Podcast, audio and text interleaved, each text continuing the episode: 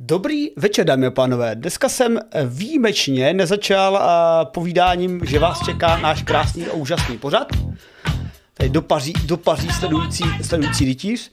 A začal jsem takovým trošku machrujícím videem ohledně nového studia, protože jsem vylepšoval studio a byl tady totiž včera Flav a řekl mi, máš to tady trapné, ubohé a jestli tady budeš mít velkolepého Martina Rotu, tak musíš být navoňaný vizuálně i zvukově, tak jsem se teda navoněl vizuálně i zvukově tímto jsem úplně bez peněz a prosím o vaše donaty. A, ale každopádně máme tady velkolepého Martina Rotu, který eh, přišel, viděl a napil se alchemistem. Nazdar Martine. Musím dělat to, co říkáš, takže samozřejmě piju alchemistr. Eh, já, já jsem velice šťastný, že tady mohu být. Je to taková doba, než si mě konečně pozval a teďka se cítím poctěn. Ne, tak jako znáš to, měli jsme tam všechny, všechny prostě ty vzácné hosty, velkolepé hosty, byl si na pořadníku a jak všichni umřeli teď kvůli covidu, tak je to tady. Je to tady, tak konečně. Kdyby, kdyby se lidi skutečně divili, proč to bylo, tak to bylo samozřejmě kvůli tomu, že já jsem právě vždycky si představoval, že skončím stream a hnedka mít stream další, tak se mi úplně nechtělo, ale řekl jsem si, že tentokrát, když už jsme byli teda, když už jsme dělali co by kdyby, tak bude úplně ideální, aby jsme byli i, i tady takhle. Ano, ano. Taková ještě taková krátká vsuvka. My jsme vlastně s Martinem, možná jste si všimli, eh, nešlo to nevšimnout, jak jsem tím minimálně já spamoval. Eh, na Opavské univerzitě se točil takový pořad, co by kdyby, kde jsme byli ve studiu s kolegou z Dobré vědět a vzácnými hosty. Načež jsme tam stihli probrat vlastně na noci vědců fyziku, kterou jsme zcela jako ničili typu najednou není hvězda, je tam neutronová hvězda, nebo je tam černá díra ale vy se můžete těšit na další díly ohledně neurologie a biologie, kde naprosto odpovídajícím způsobem hraju toho tupého, protože vůbec nevím. Já si nemyslím, že tam, že ty jsi na to koukal moc, že jako hraješ tupýho a já si myslím, že jsme se všichni tak jako chytali úplně normálně, bylo to v pohodě. Já, ty jsi to zhrotil, hele. To je, to je právě, to, to, je spíš tvůj strach z těchto těch témat, než že by ty si tak skutečně Máš působil. pravdu, ano. Já, já si těch témat uh, sem tam bojím a proto do nich uh, skáču, abych se jako očkoval proti těm tématům a vlastně i tebe tady na nějaké, na nějaké biotémata máme, tak se podíváme, jak to tady skočí. A já poprosím body, tady vypnou ty neustále alerty, které už mají být dávno vypnuté, ale pojďme se teda mrknout, které témata tady máme k probrání. Eh, mrkneme na pomstu za dinosaury protože sonda DART pohnula dráhou planetky a ještě nevíme úplně, jak pohnula tou dráhou planetky, ale podíváme se, jestli, jestli se to povedlo a jaký je to vlastně úspěch a proč jsme to vůbec dělali. Eh, mrkneme se na další raketové téma, eh, Martinovo oblíbené, že raketoví dopravci budou převážet náklad pro americkou základnu a pro americkou armádu možná. A jestli to dobrý nápad nebo totálně blbý nápad, to zjistíme. Možná i raketovým dopravcům by se hodila titanová slitina, protože mimochodem právě rakety a letectví využívá 3D čištěné kovy. A 3D čištěná titanová slitina ukázala rekordní pevnost, což shodou okolností je i tak trošku téma, které mám vzít za dva týdny na přednášce, tak se to bude hodit eh, na univerzitě. A pak tady máme pár témat pro streamery. Eh, konzumace jídla v noci zřejmě zvyšuje riziko deprese. Já teda teď nevím, jestli si stihl jíst před tímhletím streamem. Ale já jsem, já jsem dneska měl takový krásný den právě kvůli tomu této přípravě, takže já jsem jedl dokonce v jednu hodinu. Perfekt. Tak, tak. Jsem jedl za bílého dne a četl jsem si u toho témata. Tak uh, podíváme se, jak jíst v noci pro třeba někoho, kdo má noční směnu, zvyšuje riziko deprese. Uh, a děkujeme za donate. No a máme další novinku. Diamant z hloubky 660 km naznačuje, že pláž země je možná tak hluboko nasáklý vodou. A pak nám zbývá poslední věc, když už se bavíme o oceánech, a to, že kvůli okyselování oceánu ubude mikrobů produkujících kyslík. A mimochodem diatomy neboli rozsivky je zrovna téma, který s okolností jeden z mých kamarádů studoval. E, škoda, že jsem se nestihl na to zeptat, ale doufám, že se na to teď nedívá, aby mě přitom nezabil. Martine, na jaké téma máš chuť první? Seš host, vyber si, co zničíme první. Tém...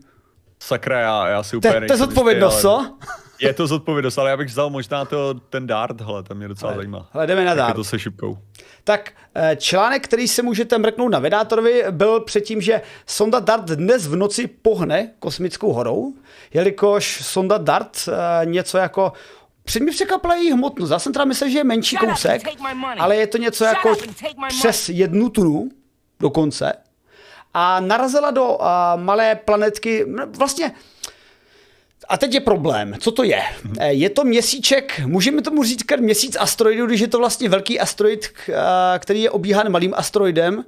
Já jsem kdysi na jednom vašem starém streamu eh, slyšel téma subměsíc a tohle je ještě jo, sub, sub. Dvojitý měsíc, no, dvoj, dvojitý měsíc byl ten uh, double, double moon, ano. Uh, to, to bylo, ano, to je, jako, je to trochu problém, když člověk přesně mluví o, tě, o těchto těch věcech, o těchto těch objektech. Mě samotného teda jako šokovalo, když jsem, když jsem psal právě do knížky, do druhé, do druhé knížky, tak jsem psal o asteroidech a myslel jsem si, já, asteroidy, a pak jsem zjistil, že to je termín, který už se ani nepoužívá.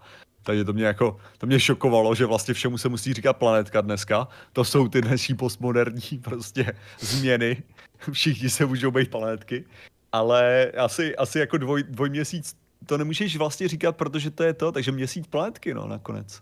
To je asi nejlepší způsob, jak o tom mluvit. No. Tak jako shodneme se, že Didymos, ta větší, je planetka a Dimorphos je její subplanetka, obíhající tuto větší planetku.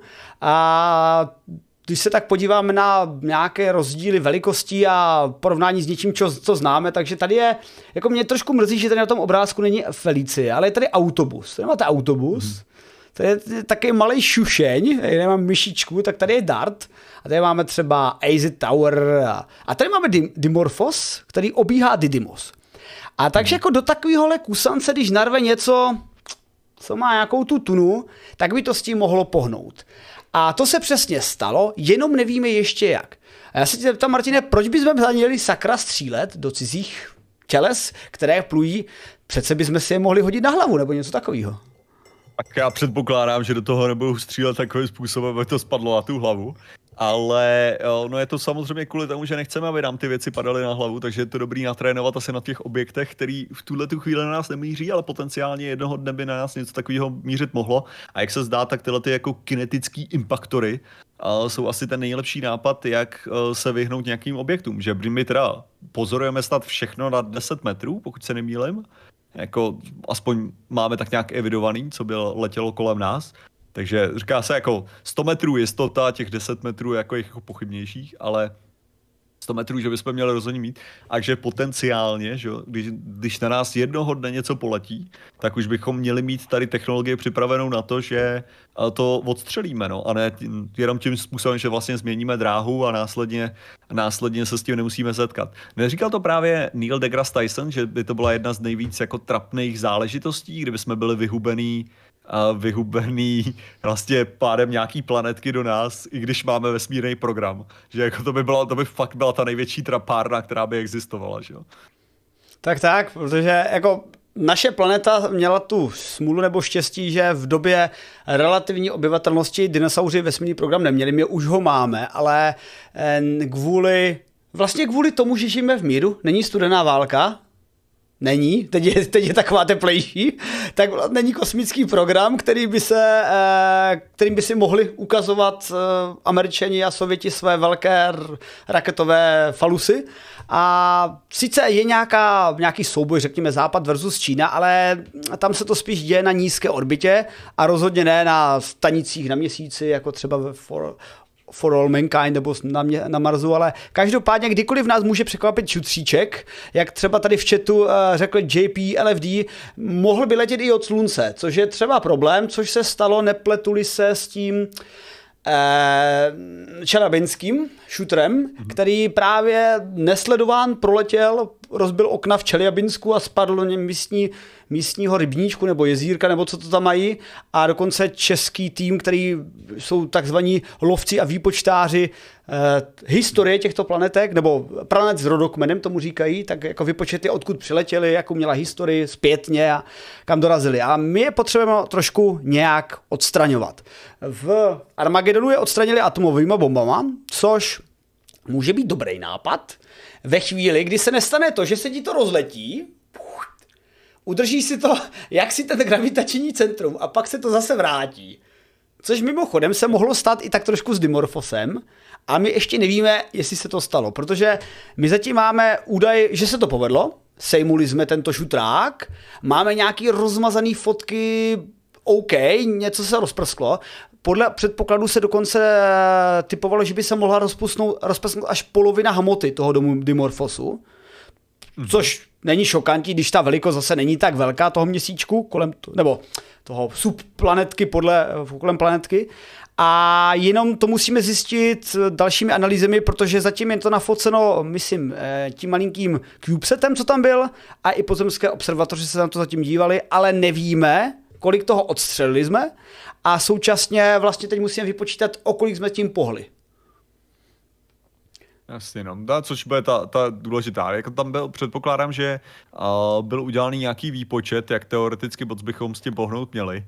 Uh, takže, a, takže bude asi hlavně zajímavý, jestli jsme se do toho ano. trefili a zdali to bylo dobře designovaný, ale vlastně poslední dobou si myslím, že jako NASA docela docela jako trefuje ty věci. Jakože když mají něco, ne, jakože co, co ti myslím je, že když mají něco naplánovaný, jakože když mají něco naplánovaný, tak to jako vyjde na nějakých 120% nebo prostě 130% efektivity, že prostě počítají s určitou chybovostí a nakonec se ukáže, že, že udělali ještě méně chyb, než si mysleli, že jo. Slyším tu SLS? no, SLS, ne, že SLS mi přesně přijde, že to je ale ten důvod, proč jim to vychází, že? protože přesně jsou ochotní ty věci odložit, když vidějí, že je tam potenciálně nějaký problém, že? což jako mně přijde, že je ten správný způsob, jak to dělat, že? hele, prostě vidím, že tam může nastat, je tam 0,001% šance, že se něco stane, hele, tak si počkáme, uděláme to trochu líp, že? spravíme to, jo, prostě je to, je to start rakety, se dá udělat později. No, není, to, není to žádný problém. Jako, takže, takže tady si přesně myslím, kvůli tomu to vychází, takže zase důvěřuju v to. Uh, ještě jak jsi říkal, uh, že se budou prostě snažit dorovnat nějakým svým výpočtům, a ne podstatně, že ty výpočty předpokládají nějakou hustotu. A hmm. No, tyhle ty šutráky mohou vypadat různě. Můžou to být šutráky, můžou to být fakt hustý šutráky, které by vám spadly na hlavu, tak ano, je to jak kdyby vás tak na hlavu, ale taky to může být taková hromádka sos, tak sotva slepeného štěrku, že ono by se klidně mohlo stát, že tam vletí ta, dobře, kdyby tam byla ta atomovka, tak tam vletí atomovka, udělá to pff, a, a v rámci toho slepeného šutráku by se udělalo a prostě jako nic, jenom by se to nafouklo a pak by to splasklo. A my teď čekám, jako asi pravda bude někde mezi, že to nebude stoprocentně hutný kovový šutrák, uh-huh. a, protože jsou vlastně, ne planetky úplně, ale no asteroidy, to bych teď neměl říkat, počkej. Metero, meteoroidy, jestli se nepletu, je to správný výraz. Ta jestli, to má, jestli to má nad 100 metrů, jak je to planetka, což nevím, jestli má. Ale, tak ale, se tomu říká, říká planetka. Ale 100 metrů, já jsem teď někde četl nedávno, to byla novinka, že byl objeven šutrák a nevím jeho velikost, tak nejsem schopný říct jaký, který je uh, jednoznačně z, z nějakých jako dražších kovů a předpokládá se, že by to dokonce mohlo být nějaký pozůstatek jádra plyného obra. A pozor, mm-hmm. Martin se radí se, se moudrou knihou. Ne, že tady, tady uh, jako měly by to být nazývaný meteor, meteoroidy. No. Meteoroidy yes. by to měl být ten název, jako za předpokladu takhle, že pod 100 metrů, pokud je. No, pokud je nad, tak by to měla být, pak by to měla být planetka. Teda podle, podle mé knihy, což jsem hledal jako do toho, strávil jsem tím nadlidskou dobu, že jsem si to musel googlit a nakonec výsledek byl ten, jako mělo by to tak být, ale je tam asi 200 různých výjimek. tak cool, dobře no, dobře. jako, že to, to je mimochodem nejotravnější věc ohledně těch názvů a ohledně, a to proč, proč vlastně Pluto bylo i se, sezazený, že jo, tady z této kategorie. Že to je proto, že vždycky se udělá nějaký pravidlo a potom se řekne, ale neplatí pro tohle.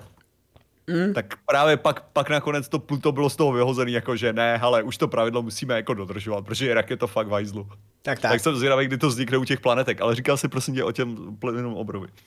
Jo, ne, to byla taková jako vsuvka, že jeden z šutráků, který jsme objevili, říkám, nevím velikost, tak nevím, jestli je meteoroid nebo planetka, na dosažitelné orbitě kolem Slunce, tak se ukázalo, že je velmi hutný, velmi hustý, prakticky, jestli nikl nebo něco, a tam se předpokládá, že by to mohlo být obnažené jádro, nebo pozůstatek nějakého jádra plného obra, no, asi nedostaneš úplně ven jádro kamenného, kamenné planety. A tohle je zajímavý z hlediska těžby, protože v budoucnosti nás to čeká, jako v expanzi, že prostě budeme mít těžeře, co budou těžit tyhle ty drahé kovy jednodušeji, než to kutat v těch strašně malých procentech našich pozemských hornin. Iš, hele, tyjo, já když jsem se o tomhle tom bavil uh, s odborníky právě ohledně, jakože ohledně těch potenciální těžby, mm-hmm. tak co mi z toho vyplynulo je, že jako úplně ne, Jo, že vlastně, že ten, že ten největší problém totiž je, že ano, na Zemi je to strašný oprus to těžit, ale co by byl další obrovský oprus a další obrovsky energeticky náročná věc, by bylo dostat asteroid z místa A na místo B, jakože v podstatě na, kolem naší planety, a že je vlastně energeticky výhodnější to obrátit z té Země. Jo, že vlastně než, to, než se to snažit jako pracně zjišťovat jako na tom vesmíru. Že jestli by to, jestli by šlo o nějaký těžení, tak by to byl nějaký super vzácný, jako super nějaký kovy, ale samozřejmě těžení jakože by mělo probíhat, ale mělo by probíhat ne na zem. Jakože ty zdroje prostě, že věci, co budeme na Zemi, budou stavěny z věcí, z materiálů, které jsou na Zemi a věci, které se dělají pro vesmír, tak budou staveny z materiálů, které budou těžený ve vesmíru. Ale že je dost nepravděpodobný, mm. že by někdy věci z vesmíru šly, šly na Zem a opačně, že by věci potom ze Země šly, šly do vesmíru. Že to je praktičtější prostě dělat tak a tak energeticky. Jako jasně, já s, tím, já s tím souhlasím v kontextu, ono to, Nebylo to v tom Don Look Up, v tom filmu, že on jak ten shooter letěl na zemi, tak oni si v poslední jo. třetině filmu uvědomili, že, je to drahý, že jsou to drahý kovy a že vlastně bude výhodné to nechat dopadnout a vytěžit. Ale jo, a tak to je, to je přesně, ne, vy, vy, oni to chtěli vytěžit, že jo, na tom, že oni to právě chtěli dostat do na, na, tu orbitu, ale to je zase, jako, ty, já, já jsem fakt o tom psal v knížce, jak se cítím trapně, že vždycky říkám, že to je jako v knížce, ale uh, ono, ne, ten, ten fakt největší problém je prostě s tou energií, že jo? Protože že když prostě jenom uděláš výpočet, když vezmeš nějaký asteroid, který je někde tamhle v asteroidním pásu, tak je prostě mnohem pomalejší než Země, že jo? která je relativně blíž, která je blíž Slunce. To znamená, že ty musíš urychlit ten asteroid na, tu, na rychlost té Země, což, by, což vyžaduje překvapivě hodně energie, ale jako hodně, hodně energie. A jako abys ten materiál dostal, anebo samozřejmě ho vytěžit na místě a následně jenom připravit ten materiál, ale i ten je těžký, jak hovado by byl, to mm. znamená, že i ten by si musel urychlit, což zase by stálo extra energie, navíc by si musel mít vypracovaný absolutně nějaký industriální komplexy na tom místě, abys to byl schopný teda vytěžit a udělat. Prostě jednoduše řečeno, je to skoro zbytečný o tom uvažovat, ale jako na to odhazování těch asteroidů, jako v tuhle tu chvíli skvělý nápad. Samozřejmě potenciál je tam potom ten, že jo, kdy, kdy se dostaneš na tuhle tu úroveň, tak je, a jako pokud můžeš hejbat asteroidy, nemůžeš udělat ten pohyb tak trochu jiný a přesně nemůžeš to využít k tomu, aby ten asteroid zasáhl nějaký třeba městečko na tom, na, jako když se ti nebude líbit. Mass to je ten, to je to riziko. Risk.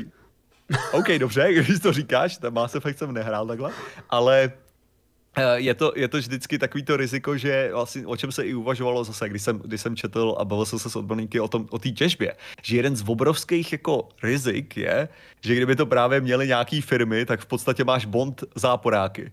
Jo, jako z nich mm-hmm. potenciálně. Protože oni mají technologii, která je schopna prostě zničit města, že jo. Takový, podobně jako, podobně jako většinou uh, nemáš atomové bomby v, v držení korporací, tak to nemáš jako, tak jestli tahle ta technologie není moc nebezpečná. Ano, ano, jako, je to pravda, ona, ona ta weaponizace jako dává smysl, když jsem zmínil ten Mass Effect, to je, nepletuli se, teď nevím, jestli jednička už, tam je mise Bring Down the Sky, eh, ve kterým eh, právě těžební firma na pozemské planetě těží asteroid, který si tam přitáhli a má eh, motory, kterým upravuje orbitu toho asteroidu. No a samozřejmě přiletí teroristi a změní ty motory a teď jako to letí na tu planetu a ty to tam máš řešit. A je, je to vizuálně pěkné, když ten asteroid uželízá vrchní vrstvy atmosféry, to samozřejmě se šepr, takže to vyřešíš, je to úplně v pořádku, ale myslím si, že eh, v ohledem na to, jak, jestli si hrál kerbal, a nebo jestli rozumíš uh, orbitální mechanice, což jsem zjistil, že třeba mnoho učitelů fyziky, uh, když jsem ukázal jednomu učiteli fyziky kerbal, tak řekl, počkej, počkej, jako, jako to měníš tu orbitu takhle, tímhle tím způsobem, jako že na jednom místě a spíš tě zajímá, co se stane na té druhé straně té orbity, tak ano, jako ten, ani, ani ten asteroid by asi neudělal tohle, to, co udělal v té hře, ale tak no, není, není to kerbal. Já ti to řeknu takhle, já jsem hrál trochu kerbalu a jestli něco, tak mi to vysvětlilo přesně, že nerozumím taky o orbitální mechanice. Jako, že, to, co, to, co vím, je, že je to složitý. Tak, tak to řeknu, jako, že vím, že je to složitý. Tak, tak. A tak když to schneme a vrátíme se samozřejmě od odběhu našeho tématu, čímž jsem se nakazil tady asi od Martina, eh, do sondy DART, tak sonda DART úspěšně sejmula Dimorphos, který má průměrně něco jako 160 metrů. Eh, máme dokonce teď tady na obrázcích od Cosmonautics pěkné záběry předtím, než to tam jako narvala. Máme i nějaký záběry, to tady u Cosmonautics, jo, tady to máme. Uh, záběry, teď nevím, jestli je to toho CubeSatu, jo, CubeSat, Lisi a Cube, e, záběry toho zásahu, takže tady nahoře vidíte ten rozprsk. A teď se bude analyzovat, jak se změní orbita. Já jenom doplním z hlediska orbitální mechaniky, právě jak říká Martin, ono to zase není tak jakoby jednoduché měnit ty orbity, ale ve své podstatě e, když máte správnou orbitu, já, já se vsadím, že ta, že ta orbita prostě je nějak že ta, že ta mm, družice se, nebo družice, ten impaktor sejmul ten měsíček podle mě v nějakém jako směru jak říct, jak to říct, kupřed, dopředném nebo zpětném, aby se to dobře počítalo, ne z boku, protože to už se pak dělá problémy. A díky tomu oni si prostě vypočítají, jak se změní na druhé straně orbita a právě použil se takový malinký kousíček, protože my jak si si to nemůžeme otestovat třeba na, nevím, na našem měsíci. Nebo na, to, to by taky nemohlo, nemuselo dopadnout dobře, ale myslím, že třeba na větších kusích šutrů, protože na to nemáme motory.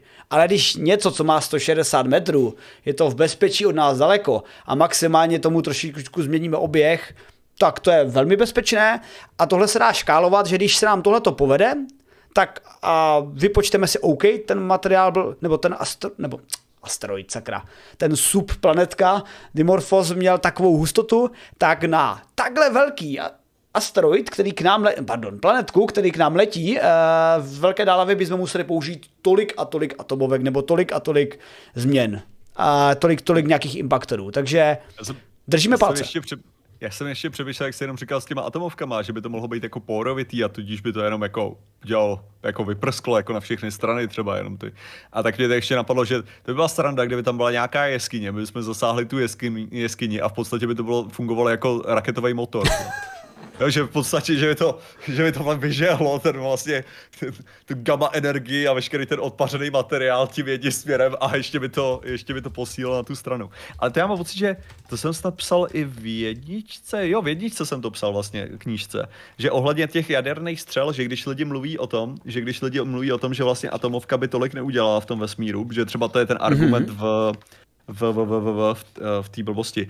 V Armagedonu, že, že když odpálíš tu atomovku jako vedle toho, tak to nezničíš ten asteroid, tak ono Zase, já jsem to teda, psal jsem to do knížky, je to, je to v jedničce, ale že vlastně by to znamenalo, že je sice pravda, že by to tu asteroid nezničilo, ale že to potenciálně je schopný ohřát ten asteroid a ten asteroid by se ohřál, tak jednak by to, ten materiál by byl tím rozpínáním vlastně odmrštěný částečně a vypařováním, aby že, že by mohl potenciálně sloužit taková, jako taková právě tryska, jo, jako lehce, jenom tím, že by se to nahřálo. Tak vlastně, že by to i to by mohlo použít vlastně k vychýlení, že by to nebyla nezbytně ta energie toho výbuchu, ale jenom to, to že tou tu atomovkou vlastně ohřeješ, tak jsi schopný vychýlit ten asteroid, protože prostě vyzařování vyžaduje nějaký prostě odhození aspoň fotonů nebo něč, čehokoliv na to, aby to teda změnilo směr. Takže i to je teda možný, ale mám mm-hmm. pocit, že i ten jeden důvod, proč toho asi jen tak nebudeme testovat, bude kvůli tomu, že se kouká relativ, no, docela negativně na používání atomovek ve vesmíru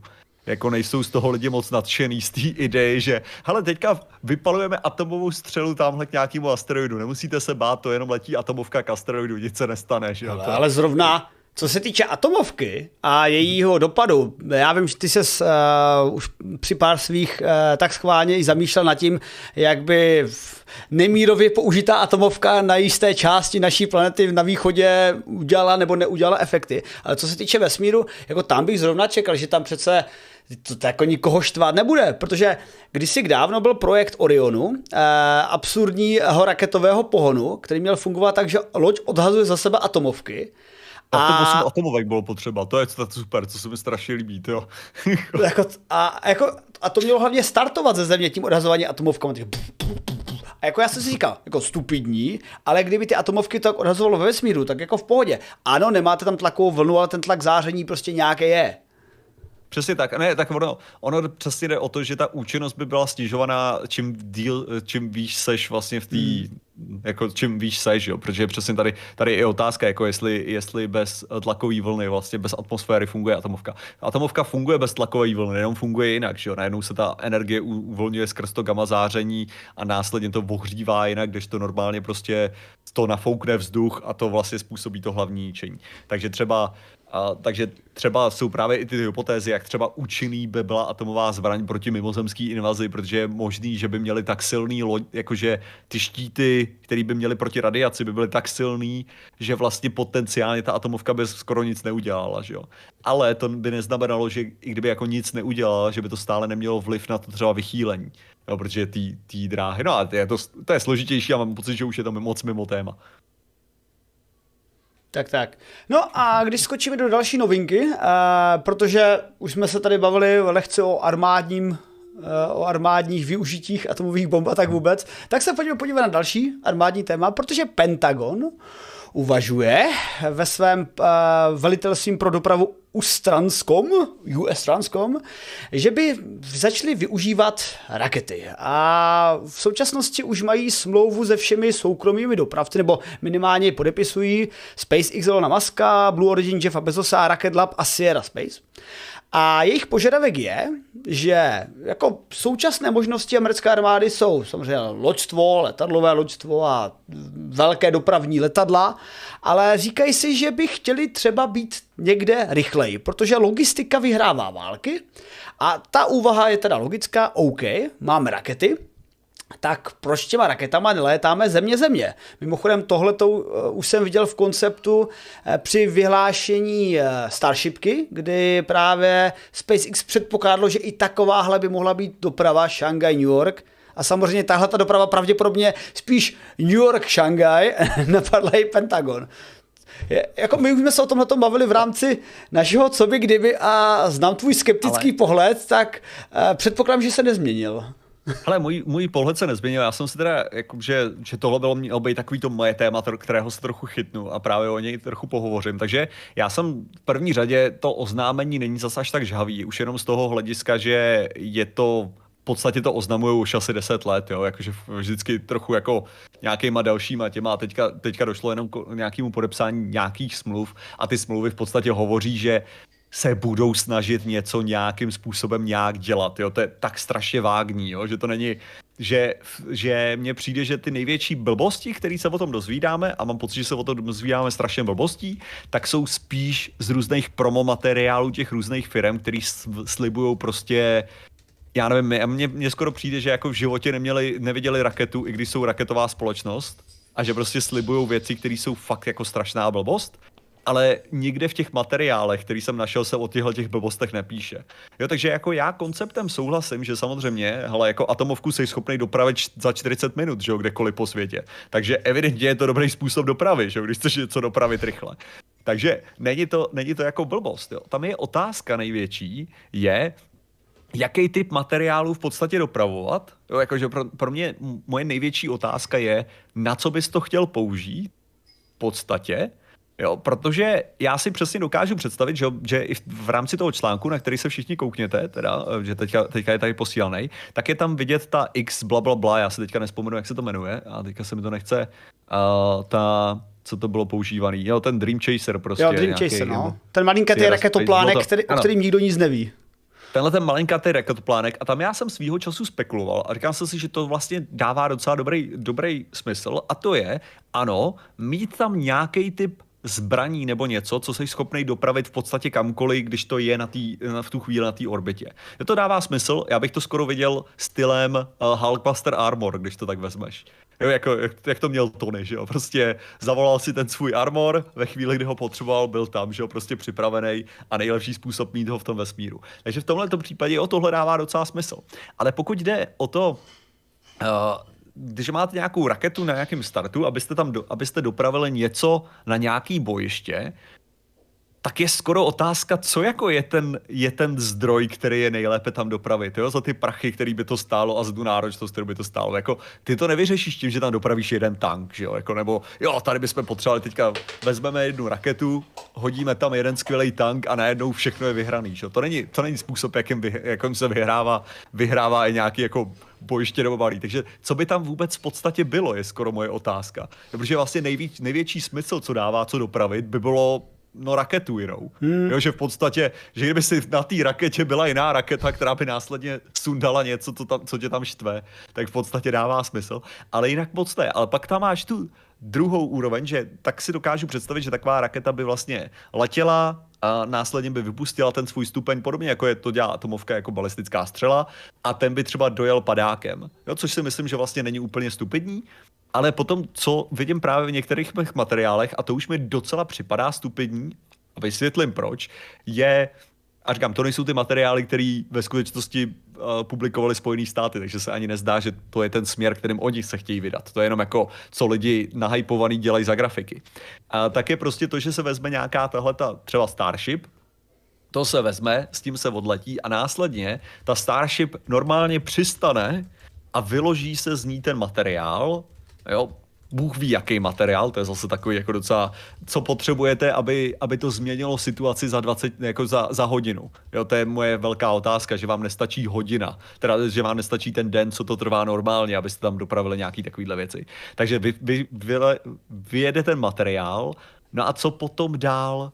Jako, protože najednou máte prostě jako mili, jako raketu, která je docela drahá, kterou chcete znovu využít a najednou stojí někde na poli, kde potenciálně ještě má nějaký palivo, což znamená, že to je potenciálně výbušnina, která může lehce vybouchnout, což znamená, že to je obrovský cíl, což mimochodem při přistávání to bude obrovský cíl, jo, jakože, takže to je docela, to je potenciálně taky blbost, ale hlavně hlavně jde o to, že jaký dostanete potom z toho místa, kde právě přistála. To znamená, že budete jí muset samozřejmě natankovat tím nějakým běžným raketovým palivem a možná víte, nevíte, je důvod, proč ty normálně odpalovací místa, kde jsou, kde jsou rakety, jsou docela izolovaný od lidí a zároveň jako vyžadují nějakou před, přípravu. Jo. I, I znovu použitelné rakety, jako když se bavíme o Falconu nebo tak, tak nejsou znovu použitelný, že s tím přistanete a znovu odletí. To je vyloženě, přistanete s tím, jde to do, jde to do nějakého depa, tam se to rozebere částečně, pak se to částečně složí a pak to zase může jít na odpálení. Jo, není, to, není to vyloženě tak, že byste ji vzali a hnedka, hnedka s tím lítali jako nic, protože ta raketa v podstatě celou dobu, co letí, se snaží vybuchnout, když se tak vezme. To je jako, to jenom, podobně jako, jako i když vezmeme třeba tryskáč, tak jako když vezmeme prostě MiG-29 anebo F-35 nebo cokoliv, tak každá z těch věcí v podstatě nechce existovat ve formě letadla. To se soustavně snaží, aby to nebylo, aby to nebylo a neexistovalo. Proto to potřebuje tolik údržby a proto je to tak drahý na provoz. Raketa je ještě mnohem dražší na provoz a na údržbu, takže ta představa, že, jí, že, jí něk, že z ní někde přestaneš, pak ji natankuješ a pak z ní v pohodě odjeletíš, aniž by ti vybouchla a srovnala hmm. se zemí prostě několik několik lesů a, a polí a vesnic, je fakt jako ve skutečnosti docela velká blbost, jo. A ani nemluvíme o tom, že samozřejmě rakety, když je odpolujete, uh, tak potřebují docela dobrý počasí. Jako ono se s raketama většinou nestartuje jako do že letadlo je ve skutečnosti mnohem dynamičtější, co se týče startování a tak dále. To znamená, že pravděpodobnost, že ty vlastně máš docela dobrou letovou příležitost s raketou a že to dokážeš teda do hodiny dostat na nějaký místo, jako taky není úplně úžasná. Ono ve skutečnosti se fakt zdá, že je prostě lepší mít kdekoliv na světě asi hodinu daleko letiště, ze který, na kterém budeš mít určitý množství zásob a vyjde ti to levnějc, jo. Takže říkám, existuje nějaký specifický použití, ve kterých by se to skutečně mohlo hodit. Já je neznám, ale určitě existují, proto do toho jdou a proto se to snaží zjistit. Jenom mi přijde, že když se o tom baví mnohdy lidi, tak se o tom baví s takovým jako nadšením bez toho, aniž by zvážili skutečně tu logistiku raket jakože raketa je fakt náročná věc na skonstruování a na údržbu a na to, aby mohla letět znovu. A přijde mi, že to je, to je taková jako až moc fantazie. Jako já s tebou v tomhle tom plně souhlasím, že když jsme řešili i s Dušanem Majerem ohledně výhledů, jako k čemu je SpaceX, eh, jaké jsou plány na Starshipku a kde se, kde se všude Starshipka bude používat, tak i on byl právě k tomu země země nejskeptičnější, protože ano, mně se líbí ale, jak se vlastně vrací obloukem to využití raket zase zpátky k armádě, protože díky armádě nebo požadavku armády dostat někam a atomové bomby nebo předtím i výbušniny daleko a vytvoření raket, tak pak vznikl kosmický pro, program a teď se ten kosmický program v posledních několika, no v posledních deseti letech naučil přistávat. A do té doby jsem dokonce viděl jako dojímavou scénu, ve které se Elon Musk viděl, já nevím, jestli to bylo, jo, to byl přímo Armstrong, ten slavný saxofonista, cyklista a astronaut, eh, který eh, říkal, že jako nevěří, že vůbec budeme, bude jako SpaceX uspět s tím přistáváním, protože je to prostě nepraktický, nepůjde to. A když se pak ten novinář zeptal, jaký z toho máte pocit, pane Masko? On úplně, tak jako na krajíčku nechce. No, musím ukázat, I, I need to prove him wrong. Přemýšlím, jak to říct česky. Prostě musím ho vyvést z omylu. Dokázat, no, že má pravdu. Ano, ano, ano. No a teď si prostě najednou uvědomili Pentago, v Pentagoně OK, oni umí přistávat, tak OK, tak pojďme se vrátit ty myšlence, ale jak říkáš, jako já nevím, jako co tam ty... jako, jako medicínu, tak medicína má nějakou trvanlivost, ale jestli třeba nějaká jako rychle vyrobená protilátka proti něčemu, která, nevím, nevím. Ne, no. Zase z, těch, uh, z toho, co fakt jako Pentagon, já mám pocit, že oni tu znovu použitelnost a tak fakt jako myslí přesně tím způsobem, jak bych to bral, jako, jako kdybychom měli atomovku, ale ta atomovka nebyla jakože ten, ten stupeň, který normálně by byl zahozený, že jo, tak místo toho přistane. Jo, takže v podstatě to, co ty uděláš, je, že ideálně po zemi budeš mít rozesetý místa, kde potenciálně může přistát raketa, jo, a jediný, co se stane, je, že následně, když prostě to vyhodí ten svůj náklad, který potom může třeba jako doglidovat, nebo jak to říká, dokluzákovat, dokluzákovat a následně být schozený na padáku, tak, ta, tak mezi tím ten booster tam přistane někam. Jo, jakože úplně někam jinam. Hmm. Jo, že, že ta největší blbost, která mi to přijde, je, říkám, ty fantazie toho, že by tam přistávala přímo ta raketa na to místo, vodka, jako kde to potřebujou. To si myslím, že je ta blbost. Jo, ale zároveň říkám, nikde v těch materiálech jsem ani neviděl, že by tohle někdy tvrdili. Hmm. Takže, takže podle mě ta jejich verze je spíš ta, že prostě mají nějaký ty materiály, které evidentně jsou potřeba. Říkám, já je neznám, jaký jsou potřeba, ale evidentně jsou. Takže evidentně něco takového existuje a ty budou dopravený prostě jako kdyby si házel atomovku, akorát to nebude atomovka, booster někde přistane úplně jinde, prostě 800 km daleko a mezi tím hezky do, do, do kluzáku je prostě tenhle ten, tenhle ten náklad, ten je, potom, ten je potom s padákem prostě hezky hozený tam a speciál si vezme to svoje, já nevím, tu svoji munici, ten nový zásobník, který potřeboval. A to je, to je všechno. To, to, to si myslím, že je perfektně jako možný, bude to drahý jak hovado, ale je to rozhodně něco, co se dá udělat co se dá prakticky udělat.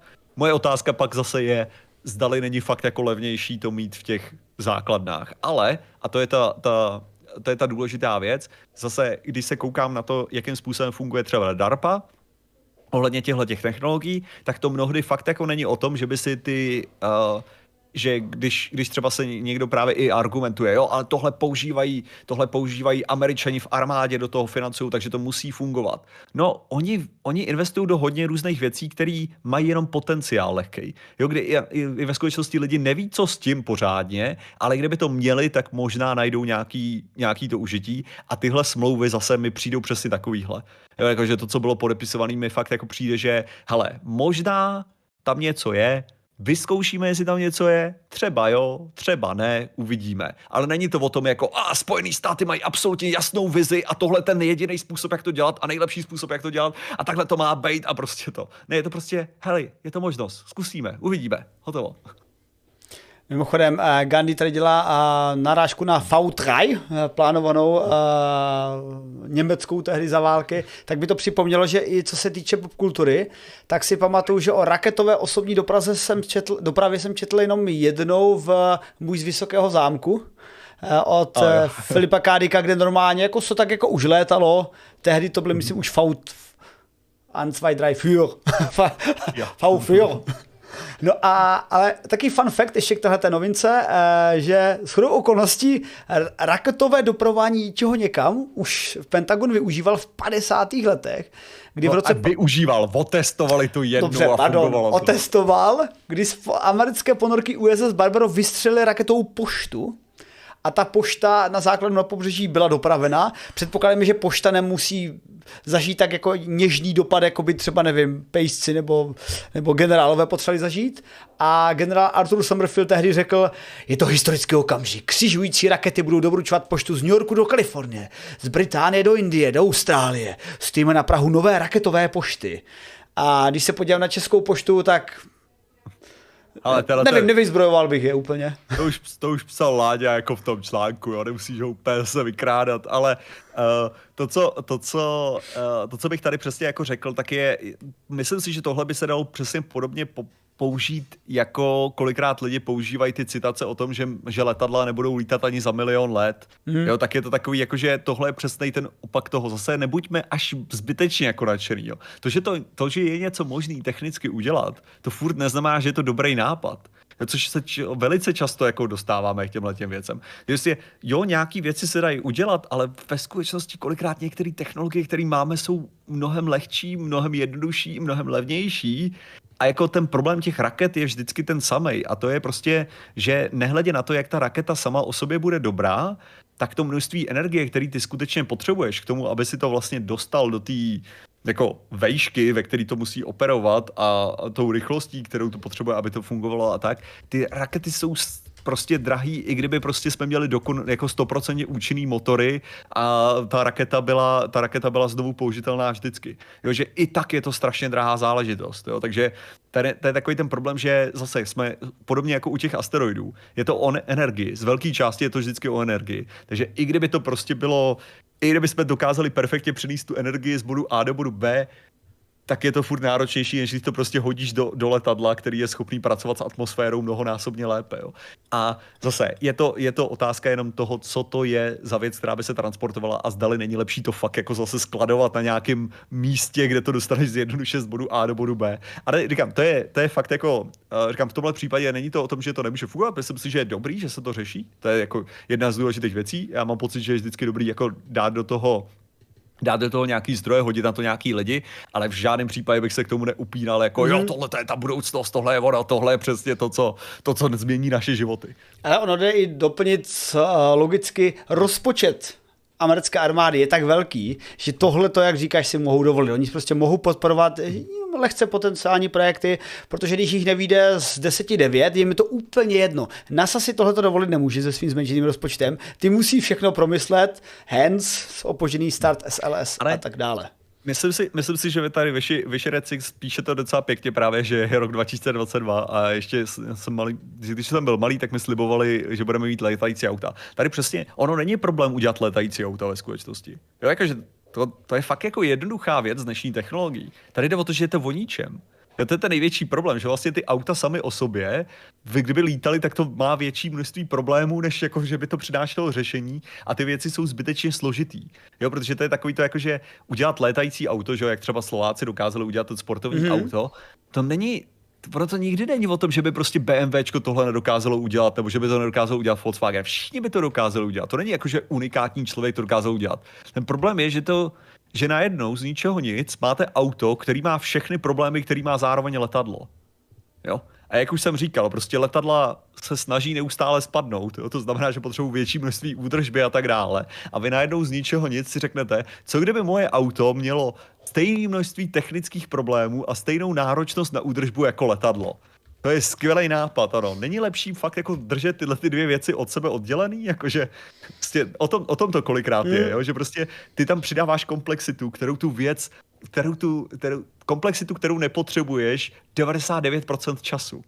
Jo? Jenom kvůli tomu, aby si udělal tam tu možnost a potom v, tu, v tom bodě někdy je prostě lepší se to zbavit a mít jenom to blbý auto. A to je ten důvod, proč nemáme létající auta. Ten důvod nemít létající auta není kvůli tomu, že bychom to nezvládli udělat. My je nemáme jenom kvůli tomu, že je to zbytečně složitý a neřeší to skoro žádný problém. Já máš pravdu, protože eh, já si vždycky vzpomenu na Transformery. My máme i v přednášce, kdy jezdíme na kony téma Transformerů a proč třeba je v realitě nemáme. Jako než mít tank, který se transformuje ve vrtulník, překvapí svého nepřítele útokem z výšky, není lepší mít tank, a vrtulník jako rozhodně je, protože jak si neumíme úplně dělat transformy a stejně tak jako je lepší mít opravdu specializované, mít balistické rakety pro dopravu, ultra jako velké bombardéry nebo velké dopravní letadla, anebo malé, ale rychlejší. A tak to v současnosti ale... funguje, ale, ale prostě ale i když si to, to vezmeš takhle, že jo, jako člověk, který by musel být vycvičený jako tanková osádka a zároveň jako pilot, že jo, jako už jenom, už jenom to, že najednou potřebuješ dva výcviky pro jednoho člověka. Ne, on by jako spal to, vzadu zatím. jo, takže OK, takže potřebuješ najednou z ničeho nic dvojnásobnou osádku. Jo. Jako, ne, že, že, to, o čem se bavíme, jasné, je, že prostě vždycky přidávání těch komplexností, kde kolikrát přijde, že lidi fakt jako nedomýšlej ty co k tomu zároveň jako musíš přidat, jo? Jakože jaký, jaký náročnosti k tomu musíš najednou přidávat nahoru. A to, to, je prostě ten největší problém. A to se nebavíme zase ohledně toho lítajícího auta, ohledně té energie, že? že prostě nakonec to auto, když je na té zemi, tak plýtvá mnohem méně energie, to znamená, že to je levnější na provoz, že jo? A zase tady tak, máš. takže, takže v podstatě říká, že vrchol uh, technologie je třeba blikající židle, ale blikající židle transformující se v postel a v auto prostě zatím asi ne. Ale to uvidíme, to očkat. ale možná jo, možná bude. Dobré. Hele, a když už jsme se bavili o technologiích, tak uh, posun v současný, současných technologií je samozřejmě dát miniaturizací a elektronikou. Jako ne, že by uh, lidská inteligence rostla nějak exponenciálně, jako naše znalosti rostou, díky novým metodám technologickým, novým schopnostem mikroskopy a tak dále, ale především i kvůli materiálům. No a o materiálech máme další novinku ohledně titanové slitiny. Eh, která je údajně rekordmanem v, v pevnosti, co se týče 3D tisku. A jako, nebo já tě k tomu, ke slovu pustím, protože sice je to moje téma, co přednáším na univerzitě, tak se... Ale právě já jsem, Povídej. já jsem, když jsem si o tom četl, tak jsem ani popravdě nebyl z toho, jako že by tam zase bylo tolik informací, takže já možná, když, to, když budeš mluvit dlouho, tak budu jedině rád. Jo, aha, tak ať neumřeš, ale můžu udělat základ, hele. Já můžu udělat krásný základ, jako teda v tom případě. Hele, tady na této úžasné univerzitě, Monaš, Monaš univerzity, které zjistili, můžou krásně udělat teda 3D tisk, 3D tisk nějaké skvělé, úžasné titanové slitiny, která má absolutně unikátní vlastnosti v rámci především tahu, pokud se nemýlím, mm-hmm. že, že to má snad čtyřnásobek toho, co by bylo relativně běžný, jako že u, těch, u takovýchhle nějakých slitin, takže jako, že vydrží a necha, může, může v tomhle fungovat uh, super úžasně, což samozřejmě, jak víme, tak je uh, samozřejmě záleží na tom konkrétním využití, protože největší problém je, že neexistuje nic jako nějaký anoptenium univerzální skvělý materiál, vždycky je to o tom, jakým způsobem využíváš ten konkrétní materiál pro tu konkrétní věc a ne, nebudeš tomu věřit, ale to má taky v knížce ve dvojce. A, Já tomu věřím.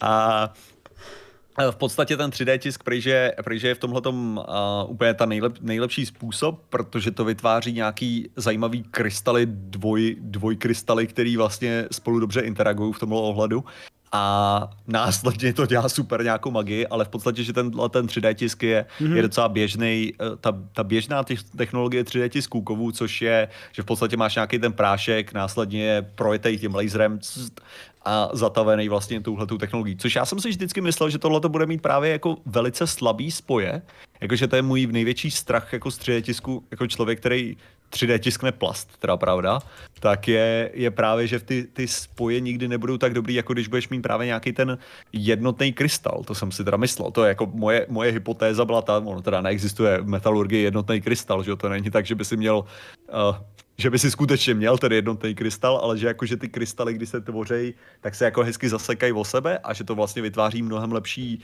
mnohem lepší strukturu a pevnost, ale evidentně teda tady, i když se vytváří v těch vrstvách, tak ty krystaly se dostatečně propojí mezi sebe, aby to bylo dostatečně, dostatečně pevný a to možná potřebuji od tebe vysvětlit, jak to tak může fungovat, protože mě to intuitivně nedává smysl.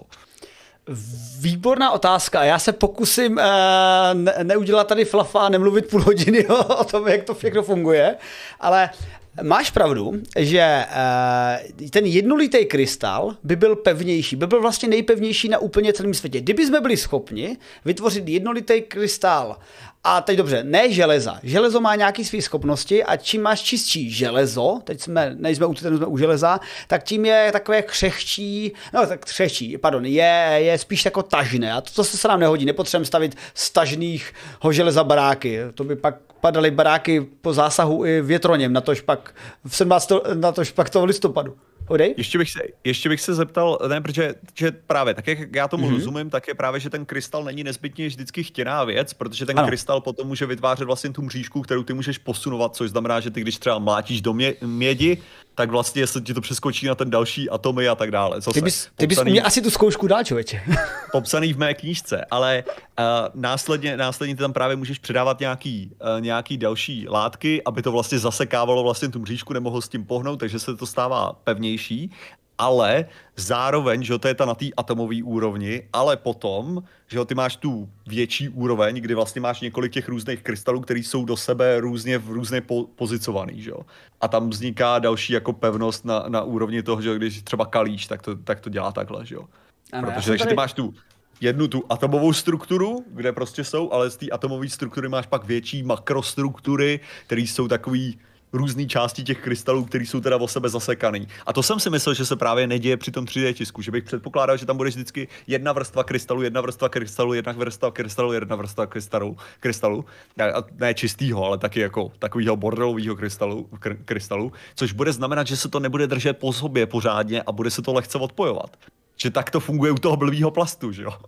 Ano, Takhle to funguje u toho plastu, ale jde ono jde o, vlastně i v této novince je to popsáno, že po 3D vytištění tenhle ten titán měl nějaké schopnosti, to tady nepopisou, ale po přežíhání na 480 až 520 stupňů to změnilo strukturu a principiálně hodně kovů právě vyráběno touhletou metodou. Jak jsem z začátku mluvil o tom železu, tak jsem chtěl říct, že jako čistý krystalický železo by vlastně super úžasně nebylo a ty bys tam dal nějaký, tomu se říká precipitáty, nějaký další prostě složky, další atomy, které by zabránili tomu klouzání, ale to nemusíme dělat u železa, protože naprosto přirozeně my železo ani nevytváříme poly, eh, monokrystalicky. Já tady mám nějaký obrázek, teď sakra, kde jsem ho dal, a my ho vytváříme polykrystalicky. Že se nám automaticky vytvoří polykrystalická struktura, že prostě najednou nám to začne tuhnout a roste ten krystal, ale oni rostou na více místech, oni se do sebe zarazí. Když bych to tak zjednodušil, ono to funguje jako taková struktura, řekněme, dračí šupin, že to po sobě pak neklouže k vůli hranici zrn. Ty zrna samotný chtějí po sobě klouzat, ale ty hranice tomu zabraňují a jsou vlastně tím spevňujícím mechanismem. Takže máš chemický spevnění, jak říkáš, dáš tam nějaký příměsi, nebo máš ty zrnovité hranice zrn.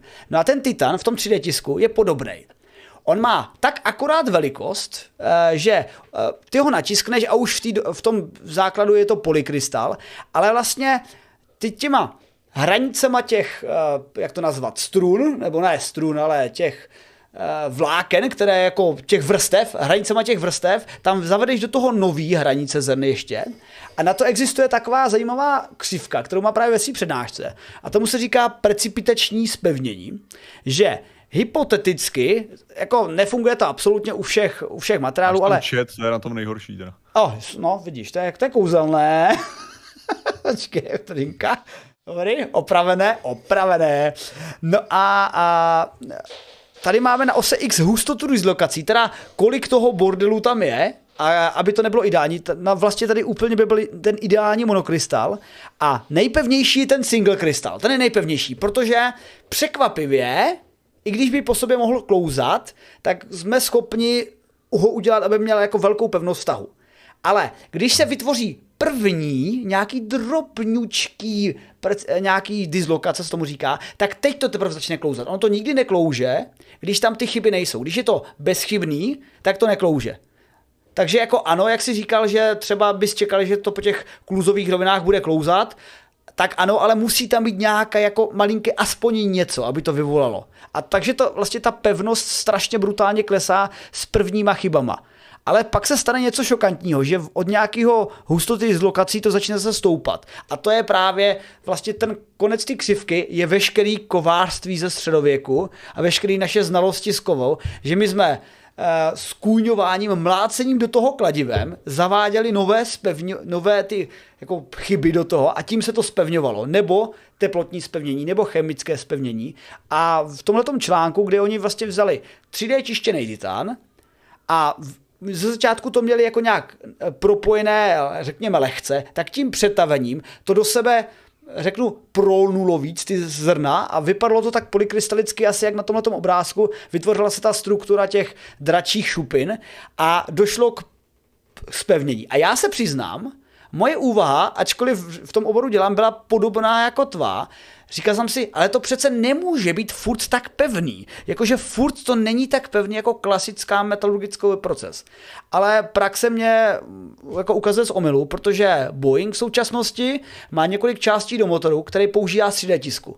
A když už dáváš do motoru části 3D tisku, tak těm částem věří, že jsou schopny vydržet vysoké teploty, vysoké pevnosti tahu, střihu, tlaku a zjevně to funguje. A já jsem mimochodem na tom chtěl taky dělat výzkum a zatím se na to chystám, protože zatím dělám polymery.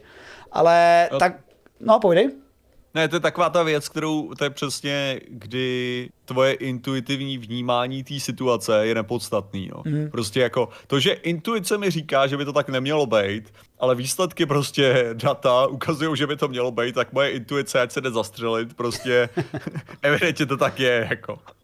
Já, to, je, to je přesně, co jsem se musel naučit teda hodněkrát, jako zajímajíc se o vědu, je přesně, jo, tak by, to si myslíš, že ne, no? A ono tak je, no. Hm, cool, srovnej se s tím prostě. Ale, ale to je ten paradox, teď když jako odběhneme o tohle právě v té vědě, že kolikrát veře, eh, všeobecná veřejnost eh, pak to naše nechápání, že, to, že sami uznáme, že v tomhle se jako intuitivně mílíme, že tak pak to přijme jako slabost, že jak to, že nevíme úplně všechno. Ale to je prostě musí, jako o tom je ta věda. Čekáme na data a data nám něco řeknou. Ne, i z toho, z toho, co jsem četl, tak se, mi, tak se mi zdálo, že tam je to vysvětlení. Hmm. A to hmm. vysvětlení je skrz nějakou tu, ty, ty že tam byla nějaká ta dvojice těch krystalů, já nevím, že to tam prostě mezi sebou prostě, prostě mají nějakou vlastnost. Že když se to právě přetaví tímhle tím způsobem, tak se tam vytvá, vytvářejí nějaký super silný páry. Ale to, to, už, jako, to už šlo těžce mimo mojí absolutně základní znalost metalurgie, že jsem si říkal jako, jo, v základu prostě, jako, že moje, moje znalost metalurgie je na úrovni středověku, jo, to je, co tím chci říct, nebo jako středověku, co tím myslím je, že, že bych se nedokázal dostat dál. Takže rozumím, co dělali ty středověký kováři v základu, jako, a tím myslím, jako, že, což oni nerozuměli, ale já, já rozumím. Huhu. Tím, tím myslím, že prostě znám aspoň, jak to, jak to bude fungovat na té, řekněme, té atomové a té polykrystal, polykrystalické úrovni, jestli tomu říkal, ne? Jakože na té, jsi říkal na té chemické a potom je ta polykrystalická, si tomu říkal ta úroveň? A, tak jsou, ona se říká nan, nanomikro, uh, nanomikro, makro, no. no. tak to dělíme my. Ale že, že, takhle, že takhle tomu rozumím už, jako, že, jsem, že jsem si o tom něco přečetl, což oni vlastně nevěděli, ale dokázali to vlastně hmm. pokus omyl vlastně dojít k tomu, což je teda pro mě neuvěřitelný, jako to je vždycky vždycky prostě pro mě absolutně fascinující kolik věcí a hlavně ta, ta metalurgie je podle mě snad úplně nejvíc ze všech, ze všech věcí v naší, v naší technologické úrovni jako středověku a potom přecházející jako do novověku a tak dále. To je věc, která mě fascinuje nejvíc. Jak my jsme fakt dokázali bez znalosti toho, co se děje, vytvořit tak kvalitní ocel. Jakože, že ty lidi neměli tušení, co se děje na té molekulární, na té krystalické úrovni a přesně pokusem, poku, jako stylem pokus omyl vytvořili něco tak úžasného. Jako, asi to, to, to, nemůžu, z toho fakt, jako to fakt ne, nerozumím, jak je vlastně možný. To, jako. Já jsem se ještě rychle podíval do toho originálního článku, že oni mluví, že ta, to dobrá věc je nanotwined particles, což e, znamená něco jako dvojčetění částic. A podle toho, jak to chápu, tak tím e, tou změnou oproti předchozí technologii bylo to, že oni jsou schopni mít rozdílný ty polykrystalické zrna, ale mají jenom malinký uhly mezi nima což vlastně znamená, že mají pevnější vazbu, protože se potkávají častěji ty e, atomy v tý, jejich subkrystalových mřížkách, takže to je vlastně mikroskopický mikroskopická příčina, tak tomu se říká nízkouhlová hranice zrn, takže k tomu tam nějak dochází, podle, podle toho abstraktu. Jo, takže, takže vlastně tam za normálních okolností by vznikaly krystaly v takové pozici, kde by se projevovala víc slabost, ale tímhletím, touhletou technologií v podstatě se, se, se řadějí přesně tak, kde vlastně jsou ještě silnější. Ano. OK, to, to dokážu přijmout mnohem lépe. To jako jo, to, to, to dává asi větší smysl. Martin Rota approves, můžeme jít dál, přátelé. No a hele, tím asi končí tak jako témata, eh, jak které si já jako technokrat užívám a teď už, to, teď už to bude jenom horší, teď už to bude jenom horší. Ačkat laser je taky dobrý, ne? To jo. Jo, to je, počkej, tam mám laser, to ani nevím. Máme no. tam bojový laser, nebo co nemílem? Počkej, to, to nemáme, to je, to je ne? že, že, bych ho omylem nevybral. to, by bylo, to by bylo na listu, na, americká armáda dostane 300 kW polní laser, si mě tam poslal jako možnost. A, a to si vybral? Ne, ne, ne, to jsem já jsem to nevybral, to já jsem myslel, že si to vybral ty, tak nic. Ne, nevybral, hele, ale dobře, jako sice to není naše novinka, není to naše novinka, ale když už tady ne, ne, ne, já, já jsem o tom nic nevím právě, já jsem, to, já jsem si myslel, že mi to vysvětlíš, ale to, takže nic. Já, pravda, já o tom také nic nevím, nečetl dobrý, jsem tak to. o tom se nebavíme raději, Ale, ale můžeme říct, že americká armáda dostala 300 kW laser a předpokládám, že tím laserem budou někam střílet a předpokládám, že to asi nebude na, nevím, bombardování cizích měst, ale spíše na bombardování raket, které na nás, které no. na ně poletí. Tečka. Já bych, já bych odhadoval, ano, Lockheed Martin, já bych odhadoval, že to bude na, tu, na to uh, ničení dělostřelectva především, že se hlavně jsou už teďka ty, ty dobrý vyvinutý systémy, které jsou na sestřelování i právě jako dělostřeleckých granátů, a který můžou docela dobře uh, Slyšel jsem, že se na tohleto začínají používat právě i, i lasery, takže ačkoliv, ačkoliv jsem to nečetl, tak to by byl asi ten směr, který by to mohlo jít. Nevím, jestli můžeme očekávat nový Star Wars. A předpokládám, že znáš samozřejmě Star Wars z, z roku 1980 projekt. No, no počkej, jako myslíš, jako, ale teď přece už zemřel Han Solo, tak jako nevím, jak to bude ten Star Wars. Uh, samozřejmě mluvíme, mluvíme o projektu Star Wars, který byl uh, americké armády, kdy se snažili dávat laserové, laserové družice, které měly potenciálně sestřelovat, sestřelovat rakety, uh, rakety balistické.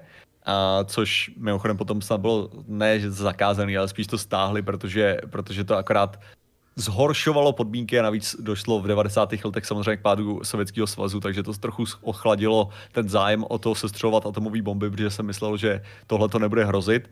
Ale ono, ono je samozřejmě, uh, ta, to nukleární tabu taky může vlastně v podstatě existovat hlavně díky tomu, že vlastně žádná strana není schopna perfektně se vyhnout jadernému útoku.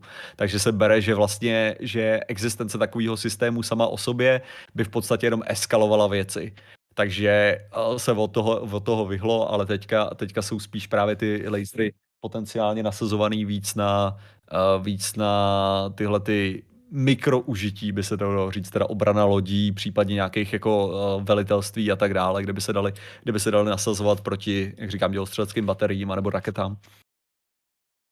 Uh, ještě, když řešíme tohoto bonusovou novinku, je třeba zajímavé, že americká armáda opět zase sype peníze do různých takových šílených projektů, protože nedávno, je tomu snad nevím, čtyři roky, byl pozastavený jejich projekt Railgunu, který nějak fungoval, uh, naplánovali ho, plánovali ho dát na tu jejich třídu lodí Zoomwald a bohužel potřeba energie a hlavně rychlost přebíjení se ukázala být neefektivní v porovnání s něčím, co by Martin nazval prověřenější a mnohem úspěšnější technika. Ale jo, to je teď vždycky právě člověk se na to kouká a říká si, a oni zrušili Railgun, to vůbec nemyslej dopředu a tak dále. A pak jako, pak se koukneš na tu dokumentaci, jako kterou aspoň vypustili k tomu a řekneš si, jo, chápu, dobrý, v pohodě, jasně, proč jste to zrušili? Protože to byl tak tak šíleně neefektivní projekt a oni furt doufali, že přijde něco, co to zefektivní. A ten největší problém, jak ty si říkal, není ani nebyl to, ani to rychlost přebíjení. Ten největší problém byl, že se jim to fakt furt ničilo. Že v podstatě to vyžaduje materiály, které pravděpodobně momentálně neexistují. Prostě, že pokud se neudělá prostě nějaký fakt velký možná titanový nějaký 3D tisknutý věci, nevím. Prostě pokud se neudělá nějaký velký posun v materiálové fyzice, tak v podstatě railgun momentálně není možný. Jo, stejně, což mi přijde taky jako hodně často, když přesně zase, když jsem skeptický ohledně jiných nějakých věcí, jako já nevím, jsem, já teďka, co mě úplně irituje, tak je ten, tak je ten katapult, který má roztočit, roztočit uh, ty věci na orbitu, jo, jakože odstředivej.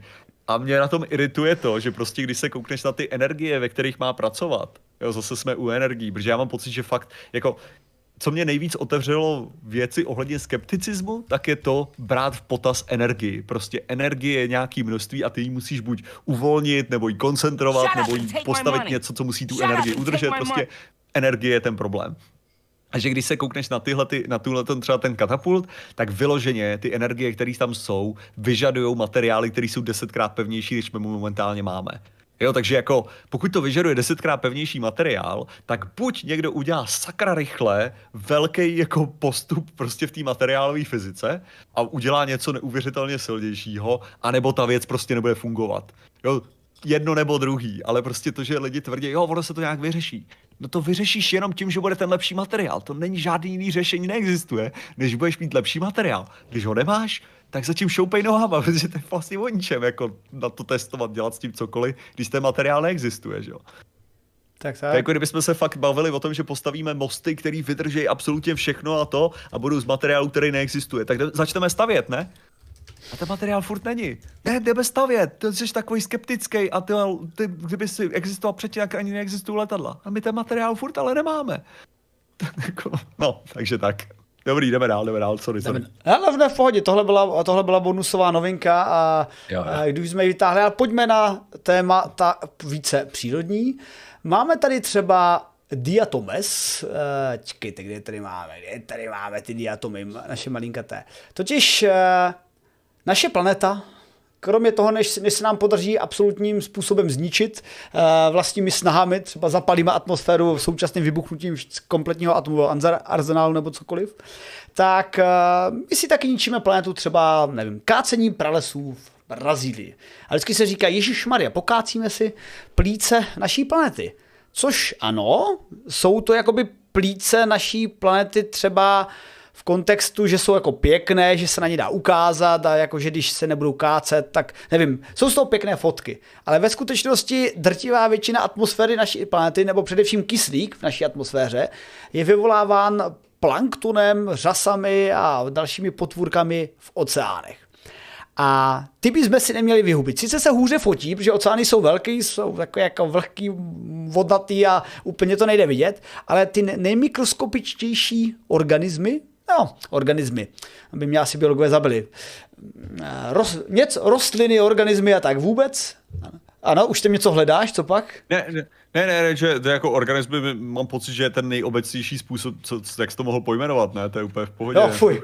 Dobré, díky, díky, díky. Takže jestli něco, tak si, tak si právě se vykroutil tím, že by si byl specifický, že Ano, ano, takže organismy eh, eh, přivádí do atmosféry většinu eh, jejího kyslíku a může se stát, že vlivem globálního oteplování nepřímo dojde k tomu, že jeden z hlavních producentů, a to jsou diatomy neboli rozsivky, což je něco tak jako, tady se nebudu rozhodovat, jestli je to eh, biočich nebo rostlinočich, ale je to v podstatě organismus, tak tento organismus, který tvoří jisté silikátové schránky, tak by mohl si netvořit své silikátové schránky a kvůli tomu, jak si neexistovat a poté by v atmosféře nebylo tolik vzduchu, když to, eh, tolik kyslíku. Když to upřesním, očekává se, že podle nějakých modelů a podle experimentů, který tady eh, biolog pod vedením biologa Jana Tauchera z Helmholtzova centra pro výzkum oceánů v Kielu, eh, testovali, tak zjistili, že by mohlo v roce 2000, což je celkem daleko, 2200 nepletuli se, ubít až 26% rozsivek, Což vzhledem tomu, že ty rozsivky tvoří něco jako 40% kyslíku v naší atmosféře, a když jako čtvrtinu jich takhle jako asi vyvraždíme, tak to není úplně dobrá zpráva pro naše příjemné dýchání tady na naší planetě. No, ono, tam máš, tam máš hromadu různých vrstev. V první řadě teda musím říct, že zase, uh, hele, nebudeš tomu věřit, jo, ale v mé druhé knížce píšu přesně ohledně problémů právě různých živočichů a spojení okyselení oceánu a tak dále. Což mimochodem, máš jednu výhodu, protože díky zvednutí, uh, zvednutí zároveň toho, jak se to jmenuje, uh, díky tomu, že se zvedne teplota oceánu, tak to bude znamenat, že rozpustnost, uh, rozpustnost plynu klesne. Takže by te- teoreticky to mělo bojovat proti zakyselení oceánu. Protože Ale... bude menší, protože bude menší. No jasně. Což, jo, a sice zase v té teplejší vodě nebude možný teda, aby bylo tolik kyslíku, jo, což přispěje k tomu, že to vyhubí hromadu ryb, jo, ale jako jenom říkám, že vlastně, když bude trochu oceán teplejší, tak to vlastně způsobí to, že se blbějíc rozpouští plyny, takže No ale, uh, takže vlastně to taky se ledí klesne, ale, což není úplně pozitivní, vím. Ale co jsem hlavně chtěl říct tady, ano, ten problém, ten problém je známý, to, že, to, že se to, to, že se týká těchto těch mikroorganismů, je to přesně o tom, že jedna věc navazuje na druhou a vzniká, vzniká víc a víc problémů. A je problém, uh, pravda s těma dešníma pralesama, jak je to, ono je to o růstu, že jo? Že to je ten největší, uh, že vlastně uh, a proč tyhle, ty, proč tyhle ty mikroorgan, no, mikroorganismy to pravděpodobně jsou, že jsou dostatečně malý. Tady vidíš, to už jsem dělal. Proč tyhle ty organismy, fuck it, jednodušší způsob, proč tyhle ty organismy uh, jsou jako takhle úžasný je vlastně v tom, že oni vytvoří ten kyslík a většinou, když zemřou, tak klesnou ke dnu a neotravujou a jsou tam přitisknutí tím a vlastně se to, to jejich CO2 se vlastně neuvolní, že? nebo jakože během toho, co hnijou, tak by normálně to vytvářelo metan, ale protože v tom prostoru nežije tolik věcí, tak to nevytvoří žádný metan, neuvolní se žádný kyslíkový plyny, přičemž to spotřebovalo to CO2, takže perfektní. Asi slouží takhle blbě. Uh, tak skvěle. Když to právě u těch pra, uh, dešních pralesů nebo jakýchkoliv jiných stromů, tak problém je s tím, že oni sice během svého růstu uh, seberou to CO2 z té atmosféry, a teda dále, dále takhle fungují, ale ve chvíli, kdy vyrostou, tak vlastně už neslouží tolik tomu, aby brali to CO2 z atmosféry a následně, když spadnou a uhnijou, tak vlastně produkují ještě metan, což je ještě horší, že jo, eh, ten, jak se tomu říká? Uh, skleníkový plyn. Skleníkový plyn. Jo, takže skleníkový plyn, takže uh, ono je možná někdy lepší jako vzít vyloženě strom, pokácet ho a spálit, jo, jako když už vlastně vyrostl do tý, protože vytvoříš aspoň CO2 a ne metan, ale zase na druhou stranu metan se mnohem rychleji uh, má mnohem rychlejší ten uh, ne poločas rozpadu, no, dalo by se to skoro pojmenovat, ale prostě dokáže se mnohem rychleji rozložit v té atmosféře. Není mm. to mhm. poločas, protože to není radioaktivní, ale uh, těma prostě procesama, které se dějou, dějou v atmosféře. Dobu životnosti bych to řekl. Dobu, OK, proč ne, dobu životnosti. Ale že, že vlastně ve chvíli, kdy už ty stromy jsou vyrostlí, tak vlastně pralesy jsou takový plechtový. Že jo, protože už jako něco tam pomře, něco tam naopak zase vyroste, takže když už máš ten prales vyrostlej, tak už vlastně neprodukuje žádný extra kyslík pořádně. Jo, protože už je to jako ten systém sám o sobě, není tam důvod, proč by to, protože ty zase to sežerou jiný zvířata a tak dále, že se to točí vlastně uvnitř toho ekosystému, jestli něco. Ale, ale ještě, když, když jsi mluvil o těch, hmm. uh, uh, o právě té, tomu oceánu, zvýšení teploty a třeba snížení kyselosti, tak tady je zajímavé, že právě v tomto článku oni mluví naopak o zvýšení kyselosti, takže tam jsou asi nějaký protichudí. No? Ne, ne, to zvýšení kyselosti je, je způsobeno tím, že bude větší koncentrace CO2 v atmosféře. No ano. Jakmile, se, jakmile ti roste, protože, ne, ale to je to, to je, já jsem fakt přesně o tomhle psal v té jak je to ironický, ale ono, ono jde o to, že samozřejmě, když budeš mít větší množství CO2 v atmosféře, tak ta reakce prostě voda, uh, da, da, da, kombinace toho, zvýšení teploty, bla, bla, bla, ale také chování vody, bla, bla, bla, samozřejmě, ne, protože vzniká, vzniká ta kyselina, jak se tam blbost jmenuje, ta kyselina, vap, zase chemie, tyjo, prostě z vap, uh, uh, z COčko, uhličinanová, nevím, prostě takováhle kyselina nějaká vzniká a tahle ta kyselina následně vlastně neumožňuje uh, formaci různých ulit a tak dále, jo, což může znamenat právě, což vede uhličitá. Jo, kyselina uhličitá, uh, klasická, no. Děkuju. Ano, uh, vede, ta, tahle ta způsobuje, že vlastně blbě se formujou ty, blbě se formujou ty ulity, uh, ať už teda těch mikroorganismů v tomhle případě pravděpodobně, anebo nebo i nějakých korálů a tak dále, což je teda obrovský problém. No. Takže tady, tady stoupá to zakyselení. Ovšem, to, co říkám, je, že zároveň se zvyšující se teplotou, kterou způsobuje CO2, no, protože přítomnost CO2 ti zvýší teplotu, a tak se zvýš, zvýšenou teplotou a, oceánu zároveň roste jakože neschopnost vody přijmout plyny jo? což vlastně technicky vzato způsobí snížení zakyselení, jo? jako to. Ale to není, jako, že to je furt ale proces, který zabíjí, jo? aby bylo jasný. Takže to není jako, že to není pozitivní věc, jenom říkám, že to je taková jako ironická věc, hmm. že vlastně jedna, ten jeden blbej vliv má vlastně trochu dobrý vliv na ten jeden blbej vliv, ale zároveň sám o sobě zabíjí další věci. Jo, takže vlastně to není o tom, jako, že si nějakým způsobem vydělal, jenom je to takový, jako, jenom je to takový zajímavý element, že to zvýšení teploty trochu sníží zakyselení, ale stejně ve, ve větším výsledku to zakyselení bude ta větší věc, protože to sníží tu schopnost absorbovat to CO2, to znamená, že to sníží produkci té kyseliny, což znamená, že to sníží trochu to zakyselení. Ale oproti tomu, jak moc bude zvýšený, tak je to samozřejmě o ničem. No, jako, jako že to nebude jedna ku jedné, rozhodně, tenhle ten no, no. souboj, ale uh, tam je právě paradox, a na což poukazuje tenhle ten výzkum, že sice většina mořských mikroorganismů si staví schránky z, uh, z toho uh, uhličitanu vápenatého, který pak může být rozpuštěn vlivem vyšší kyselosti, která by mohla zvítězit ve výsledku. A paradoxně ty diatomy, rozsivky by to nemuselo vadit, protože oni mají, uh, myslím, oxidu křemičitýho, nebo uhličitéru křemičitýho, nechci kecat. Ne, oxidu křemičitýho.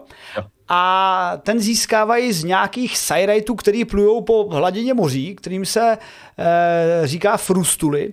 A shodou okolností ty budou mít ještě příznivější prostředí pro shlukování tyhle ty frustuly. Ale protože budou mít příznivější, tak se zvětší jejich hmotnost a klesnou ke dnu moří a tam je rozsivky nebudou moc pracovat. Takže vlastně paradoxně e, na tom nevydělají e, i zlepšením toho počtu těch Aha. frustul, nevím, co to teda je, ale ve výsledku to nakonec dopadne bledě i pro ně, protože i když vlastně nejsou závislé na určitého vápenatého, číž by se potom podle těch jejich experimentů mohlo až o 26% ve velmi dlouhém horizontu znížit jejich životnost. Což teďka vlovím hodně z hlavy, jo, jakože to je, to je možná, že teďka budu říkat totální blbost, takže na to upozorňuji takhle, ale já jsem, mám pocit, že o tomhle tom slyšel, jenom v souvislosti toho, že tyhle, ty, tyhle ty křemčitany se zároveň dostávají do toho moře skrz uh, vlastně odfoukávající vítr ze Sahary. Jo, protože takže tam máš ten píseček, že ten píseček vlastně se dostává na ten povrch a tam zůstává. A právě to byl jeden z taky z důvodů, proč by bylo tak strašně blbej nápad zalesnit Saharu že jeden, prej, že, že kdyby se zalesnila Sahara, tak právě omezíš tenhle ten, uh, tenhle ten koloběh, jestli bych to tak nazval, uh, těch různých látek, které právě v tuhle tu chvíli padají, padají do moře, včetně mimochodem dále fosfor, fosforu, který je součástí toho saharského písku, který ve skutečnosti fouká na Amazon a za nějakým způsobem jako z, z vlastně hnojí ten Amazon. Jo, takže ten amazonský prales je vlastně hnojený tou, tím, tou sahárskou pouští. Mm-hmm, jo, to dává a následně, a následně sranda je, že ty zároveň ty dusičnany, který se nějakým způsobem zase vytvářejí v tom pralese, tak jsou splavovaný řekou, což v tom ústí že, Ama, Amazonky řeky vlastně slouží jako strašně úrodný místo pro ty, pro další organismy, které žijou v tom moři, což mimochodem v oceánu, což mimochodem zase tam ten problém nastává s tou zvyšující teplotou, že to narušuje tenhle ten koloběh, což v podstatě zase dále sabotuje ty věci. Já právě úplně nejhorší je, že přesně já jsem za, začal získávat skrz tady tyhle ty různý informace ohledně tomhle, tím jsem získával extrémní respekt ekologii, jako k oboru, který slož, studuje tyhle ty složitý systémy, jako jak jedna věc navazuje na druhou. A moje od té chvíle, co o, to, co o ekologii vím absolutní minimum, takhle bych to řekl, jako jenom o tom složitosti toho oboru, tak jako já mám takový ten strach jako cokoliv narušit, jakýkoliv systém, jako takový, jako mohli bychom zalesnit tady tohleto pole. Říkám jako, ty vole, ale víme, co by to udělalo? Jakože to pole je tam teďka 20 let, jo? Jakým způsobem by se mohly věci podělat, když tam teďka zalesníme to pole? Jo, jakože, co se může stát dál? A takhle kdokoliv, jakože, a tady tuhle tu skládku bychom měli odstranit. No počkej, počkej, počkej, ta skládka už je tam tak, jo? že vlastně, jak, jak to Ale tak jako zrovna, zrovna u skládek bych byl i možná drsnější a odstraňoval bych je. Du et absurdum, jo, samozřejmě, ale jako jenom říkám, že najednou, najednou je to takový, jakože čím víc čím víc začneš zjišťovat o ekologii a říkám, že vím absolutně nic, tak moje, moje reakce na tom jsou takové, že chceš stáhnout ruce a jako nedělat absolutně žádný narušení ničeho, protože všechno je na sobě navázaný úplně nehorázně. Jo. Mm-hmm. Jo, a je možné, jak píše Adrian, že v době ledový, kdy Sahara byla zelen, zelená, Amazonie strádala, to se, to se taky mohlo dít, protože opravdu eh, počasí se na naší Ale... planetě velmi měnilo. Byly i doby, kdy Antarktida nebyla úplně tak ledová, jako byla. Sice ne úplně Greenland, to je taková ten známá pověra, jako Grónsko úplně zelený nebylo, vzhledem tomu, kde se nachází.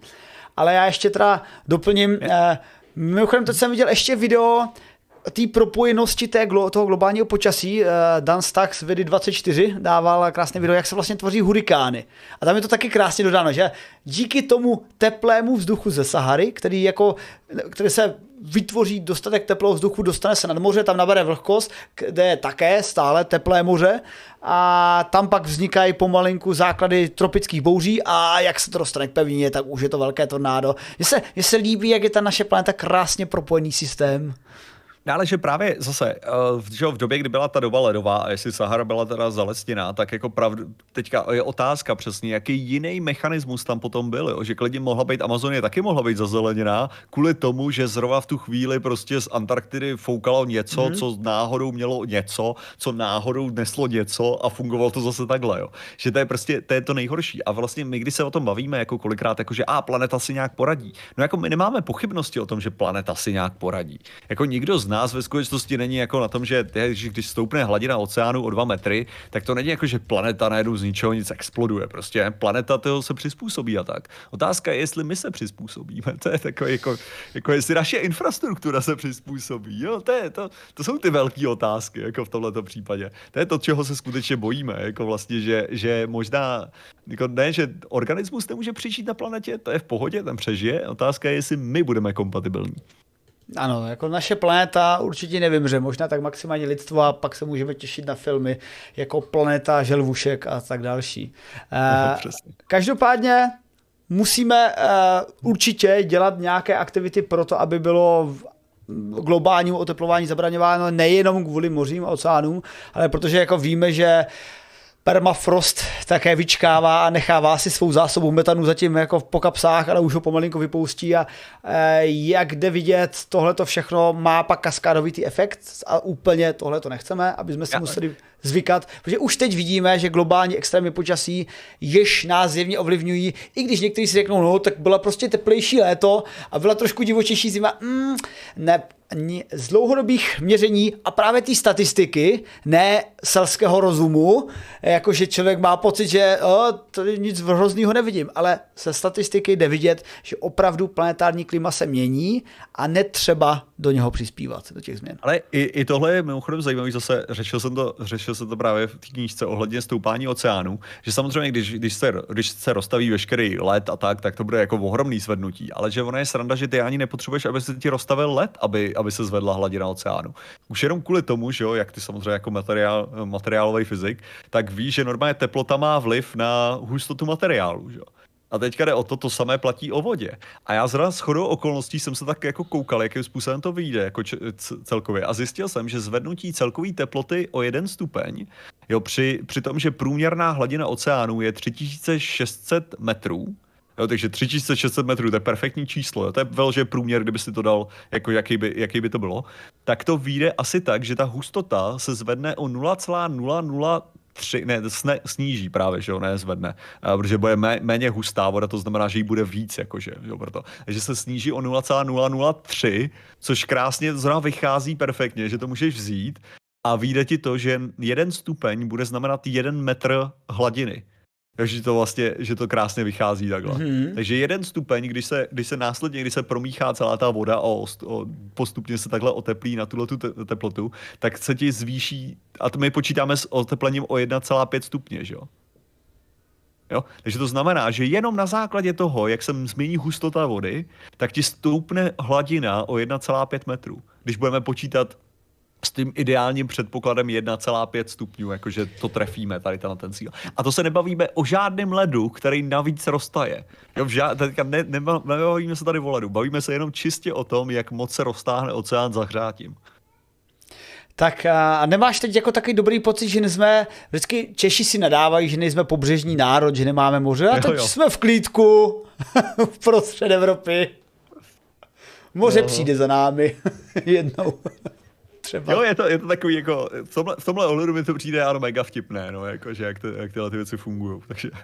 Hele, a když tady máš uh, téma vody a jejího vlivu na prostředí na naší planetě, tak máme tady novinku, kterou se přiznám, že jsem si s ní trošičku, trošičku víc musel počíst, protože když jsem to četl, tu novinku, tak jsem si řekl, tady něco nesedí. Tak jsem si ještě podělal z jiného zdroje a pak jsem se podělal z dalšího zdroje a tak jako každý z těch zdrojů tvrdil něco jiného. Já teda uvedu, o čem budu mluvit. Máme tady totiž geologii, dám, dám panové. Královnu všech věd, geologii, eh, jelikož eh, dole v hlubinách je velmi teplo, je velmi tlačivo, je tam velmi vysoký tlak, a v Botswaně byl nalezen diamant, určitě velmi mírovou a legální cestou získán, rozhodně nebyl těžen žádnými dětskými zaměstnanci. A ten diamant má v sobě inkluze, neboli nějaké jako nečistoty.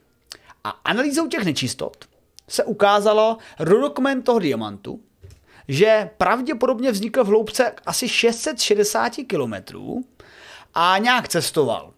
A tím, jak cestoval, tak se měnily ty, eh, to složení, ne chemické, ale řekněme spíš chemicko-strukturní eh, těch inkluzí, že je prošpikovan kazi a první ten minerál, eh, minerál ringwoodit, což je minerál, který právě vzniká pouze za vysokých tlaků a ten prostě byl nadatován, ano, ten se prostě objevil v, tak, v těchto těch hloubkách, je to vysoko taká forma olivínu, ale když se ten ten diamant dostával výš nějakými prostě pohyby tektonickými, tak se ta struktura měnila právě vlivem změny tlaku.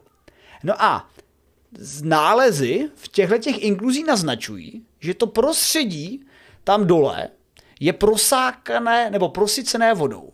A to je ten moment, kdy jsem tak se začal trošku drbat na hlavě. Říkám, sakra, počkat, prosycené vodou.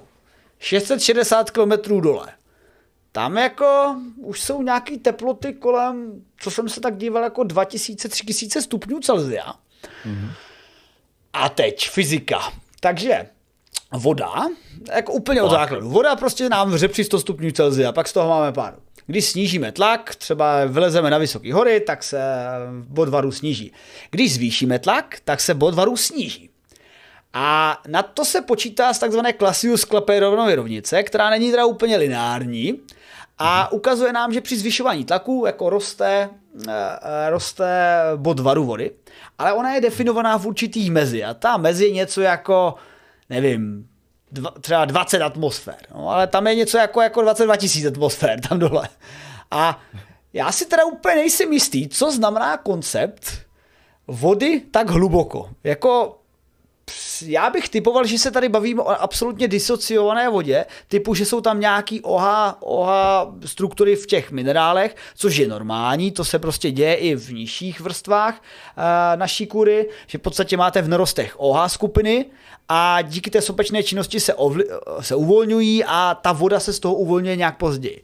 Ale půlka článku tvrdila, že díky právě že to tak nějak vychází, že při těchto těch obrovských tlacích se bavíme prakticky o něčem, co by se dalo nazvat bahínkem. Ale furt je to bahínko vodní a jelikož jsem teda na své průmyslovce úplně nestudoval geologii do takové jako podrobnosti, tak tomu dáme, řekněme, za pravdu, takže bavíme se o nějaký relativně viskózní kašičce prosycené hmm. vodou, vodou před žhavenou nebo přehřátou, ale ještě umožňuje jako jí fungovat neúplně v disociovaném tvaru OH skupin a vodíkových iontů. Takhle jsem tu teda novinku pochopil, ale naznačuje nám to jednu věc, ať, ať, ať už to chápu blbě nebo dobře, jako geolog tak dobrý nejsem, že překvapivě hluboko se dokáže dostat voda z oceánů až do naší kůry, protože když se bavíme o 660 kilometrech, což je rozhraní takzvané diskontinuity mezi svrchním a spodním pláštěm, tak když se bavíme o největší hloubce oceánu, což je 11 km, tak 660 km naznačuje, že to naše, ta naše kůra je fakt jako díravá a voda je schopná dostat se do velkých hlubin.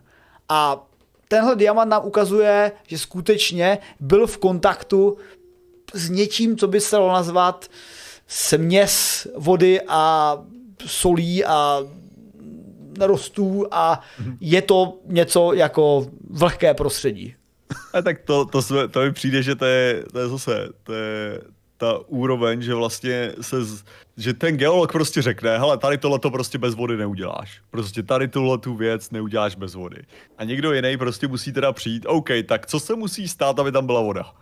Jo, jestli to chápu správně. No jasně. Jakože vlastně v tuhle chvíli je to, je to hodně hypotetický, Jakože to je, to je takový to, že prostě přesně, přesně ta situace, že realita je, vzniklo to v téhle hloubce a vzniklo to s vodou, tak prostě při, musíme, musíme najít asi ty podmínky, při kterých. Ta otázka je přesně, jakože jestli bychom byli schopni něco takového jako aspoň laboratorně otestovat, jakože co tím chci říct, jestli, jestli jsme schopni vytvořit takovýhle tlaky, protože to já třeba absolutně nevím, jako jestli můžeme teda 20 tisíc atmosfér vytvořit tlak a následně vyzkoušet, jak se bude chovat jako jestli, jestli, voda, jestli voda se roztrhne na, na, na kusy, nebo jestli naopak začne, začne vyloženě fúzovat s něčím, nebo fúzovat přeháním teďka, ale jestli mm-hmm. začne vytvářet nějaký jiný sloučeniny.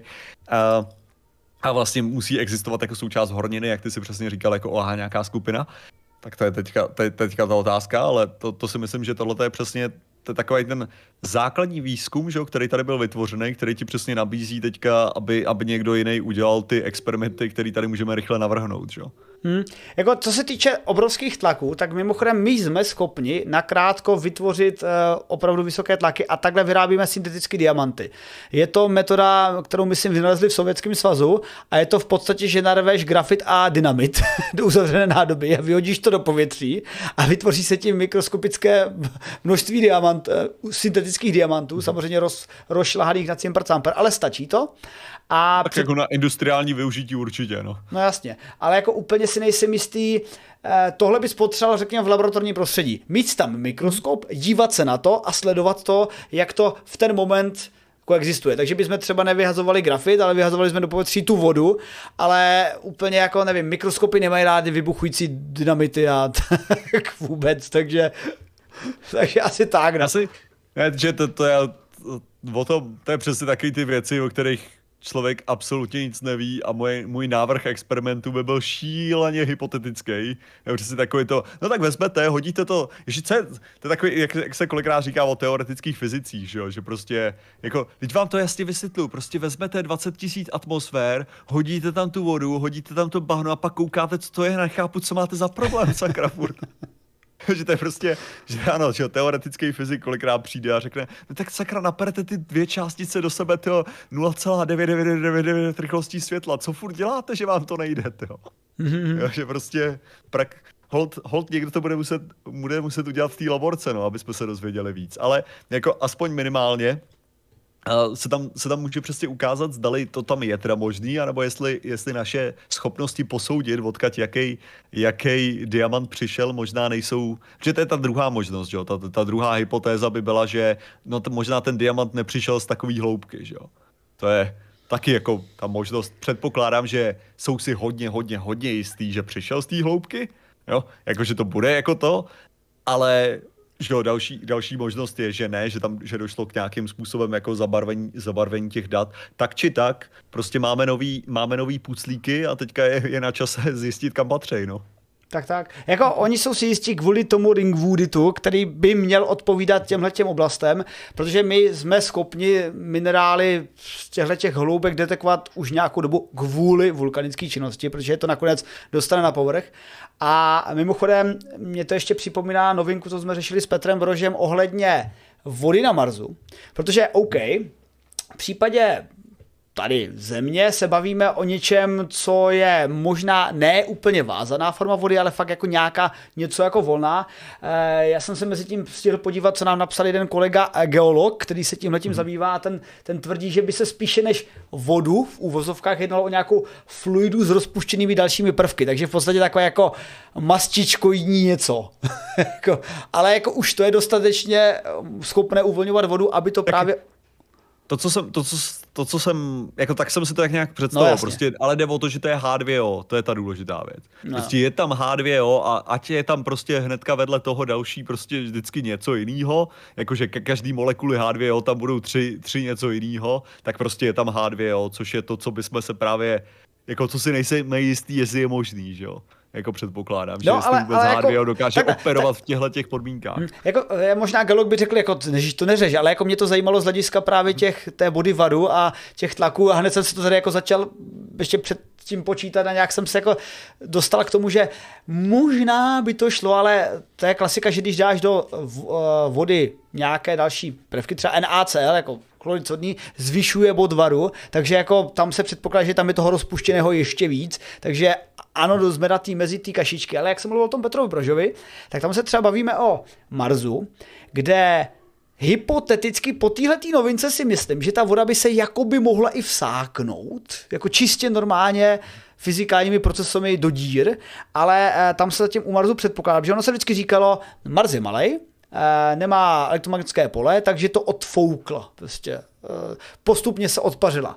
Ale podle nějakého článku, co jsme řešili před rokem, ty modely ukazují, že ten odfuk by byl zhruba v poměru 1 až 20% celkového objemu vody, který se dá odhadovat, že na Marsu byl podle nějakých pozorování. To znamená, že někde nám 80 nebo až 99% chybí, eh, vody chybí. A právě mm-hmm. jako to je také velký číslo. Ne jako, že třeba 5% vody zůstalo na Marsu, ne, ale drtivá většina vody by měla zůstat na Marsu podle našich nějakých pozorování. Samozřejmě můžou být ještě upřesněny v budoucnosti.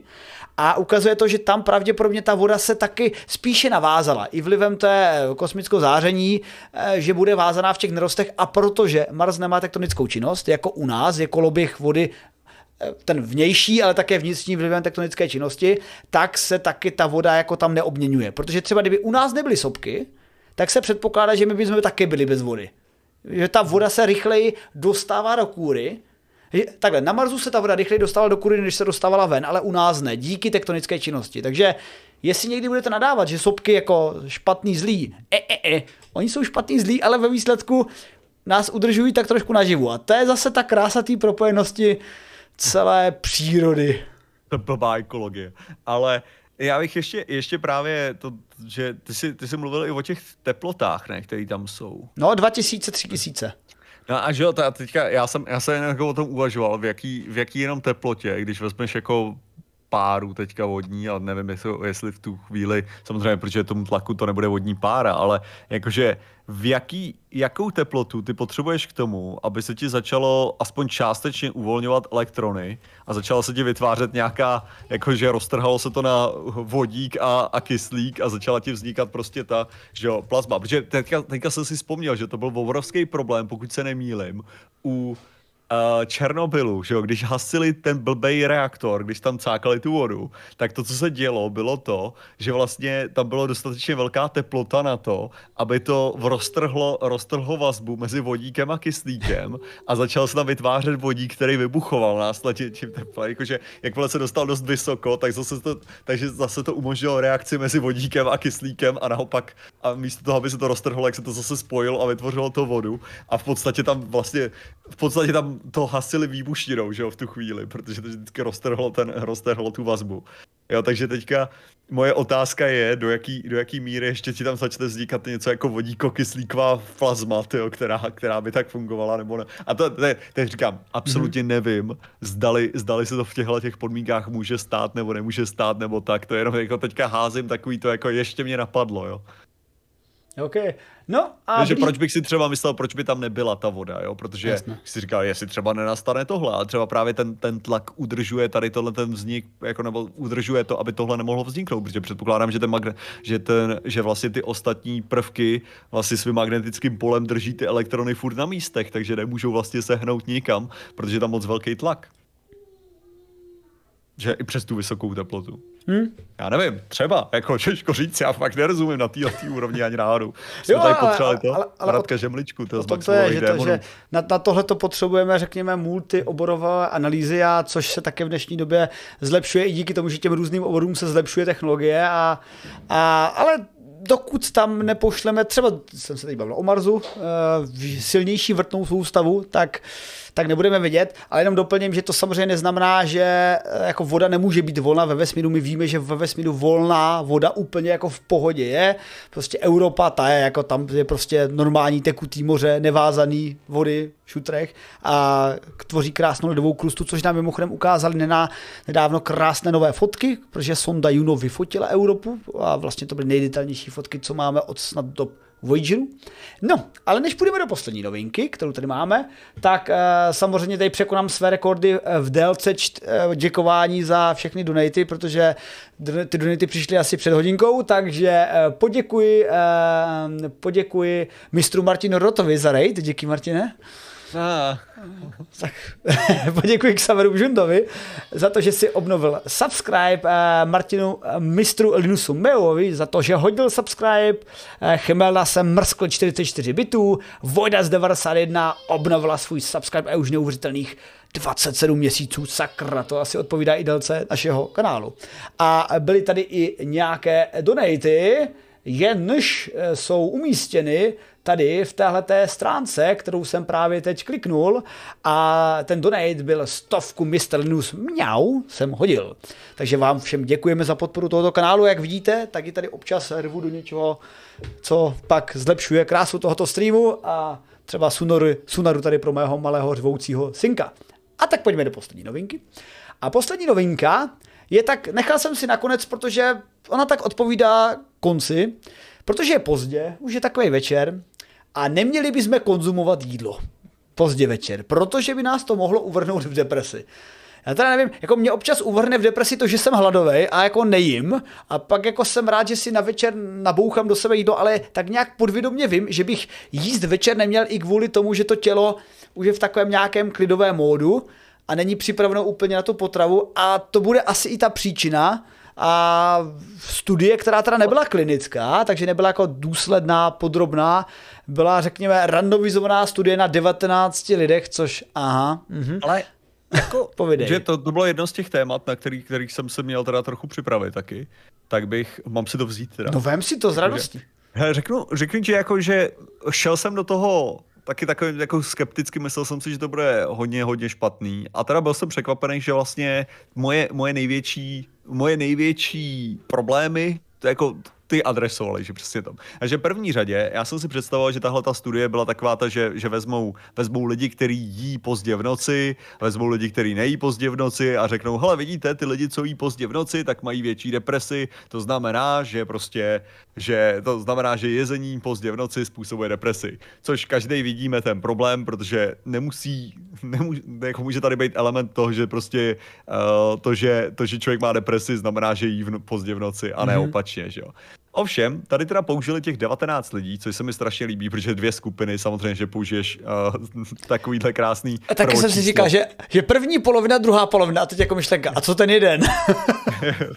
ano, jakože to je, to je prostě prvočíslo ideální, ale předpokládám, že to je takové, to, že máš 22 lidí a tři ti odpadnou, že jo, prostě ten typický příklad a pak chceš pobodat ty tři, co ti odpadly. Ale to, co teda u nich vyzkoušeli, je, že po dobu několika týdnů jim dávali, sice to nebylo klinický, ale myslím si, že aspoň tady udělali jako dobrý, uh, že se pokusili to udělat tak kl- klinický k tomu, jak jen mohli. A to bylo to, že jim tedy dali určitou noční repetitivní činnost, kterou museli provádět, což v podstatě měli simulovat něco, jako když budete pracovat na vrátnici, nebo prostě když budete mít někde nějakou noční směnu, která nevyžaduje moc v call centru, nebo prostě to. Takže jste na nějaký noční směně a oni dělali nějakou tuhle tu činnost. A to, tohle to bylo pro všech těch 19 lidí, ale těm uh, 19, části těch lidí dali jídlo k tomu, takže mohli, mohli přitom jíst a část těch lidí mohla jíst pouze přes den. Takže pouze když bylo sluníčko, tak mohli jíst, jakmile byla, jakmile byla noc, už nesměli jíst, ačkoliv pracovali tu samou směnu. A následně se právě zjišťovali, jak jsou na tom psychicky.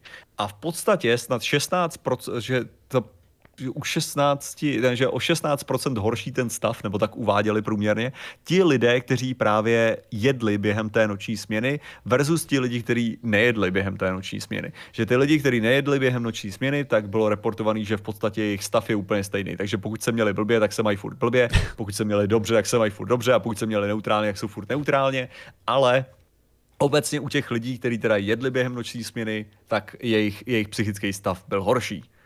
Takže tady tohle je samozřejmě malý, je to 19 lidí, ale jenom z toho základního výběru, tak jak to, tak jak to udělali, tak se zdá, že prostě jako ten, ten základ je solidní. Aspoň ten základ se mi zdá solidní, takže by tam neměly vznikat nějaký extrémní, extrémní výkyvy, ale prostě i, i ty lidi, kteří byli, byli hladoví, prej prováděli tu činnost relativně stejně a že vlastně tam nějaký, že tam nebyl nějaký extrémní, jako, že to bylo hlavně o té náladě, která byla prostě lepší u lidí, co nejedli.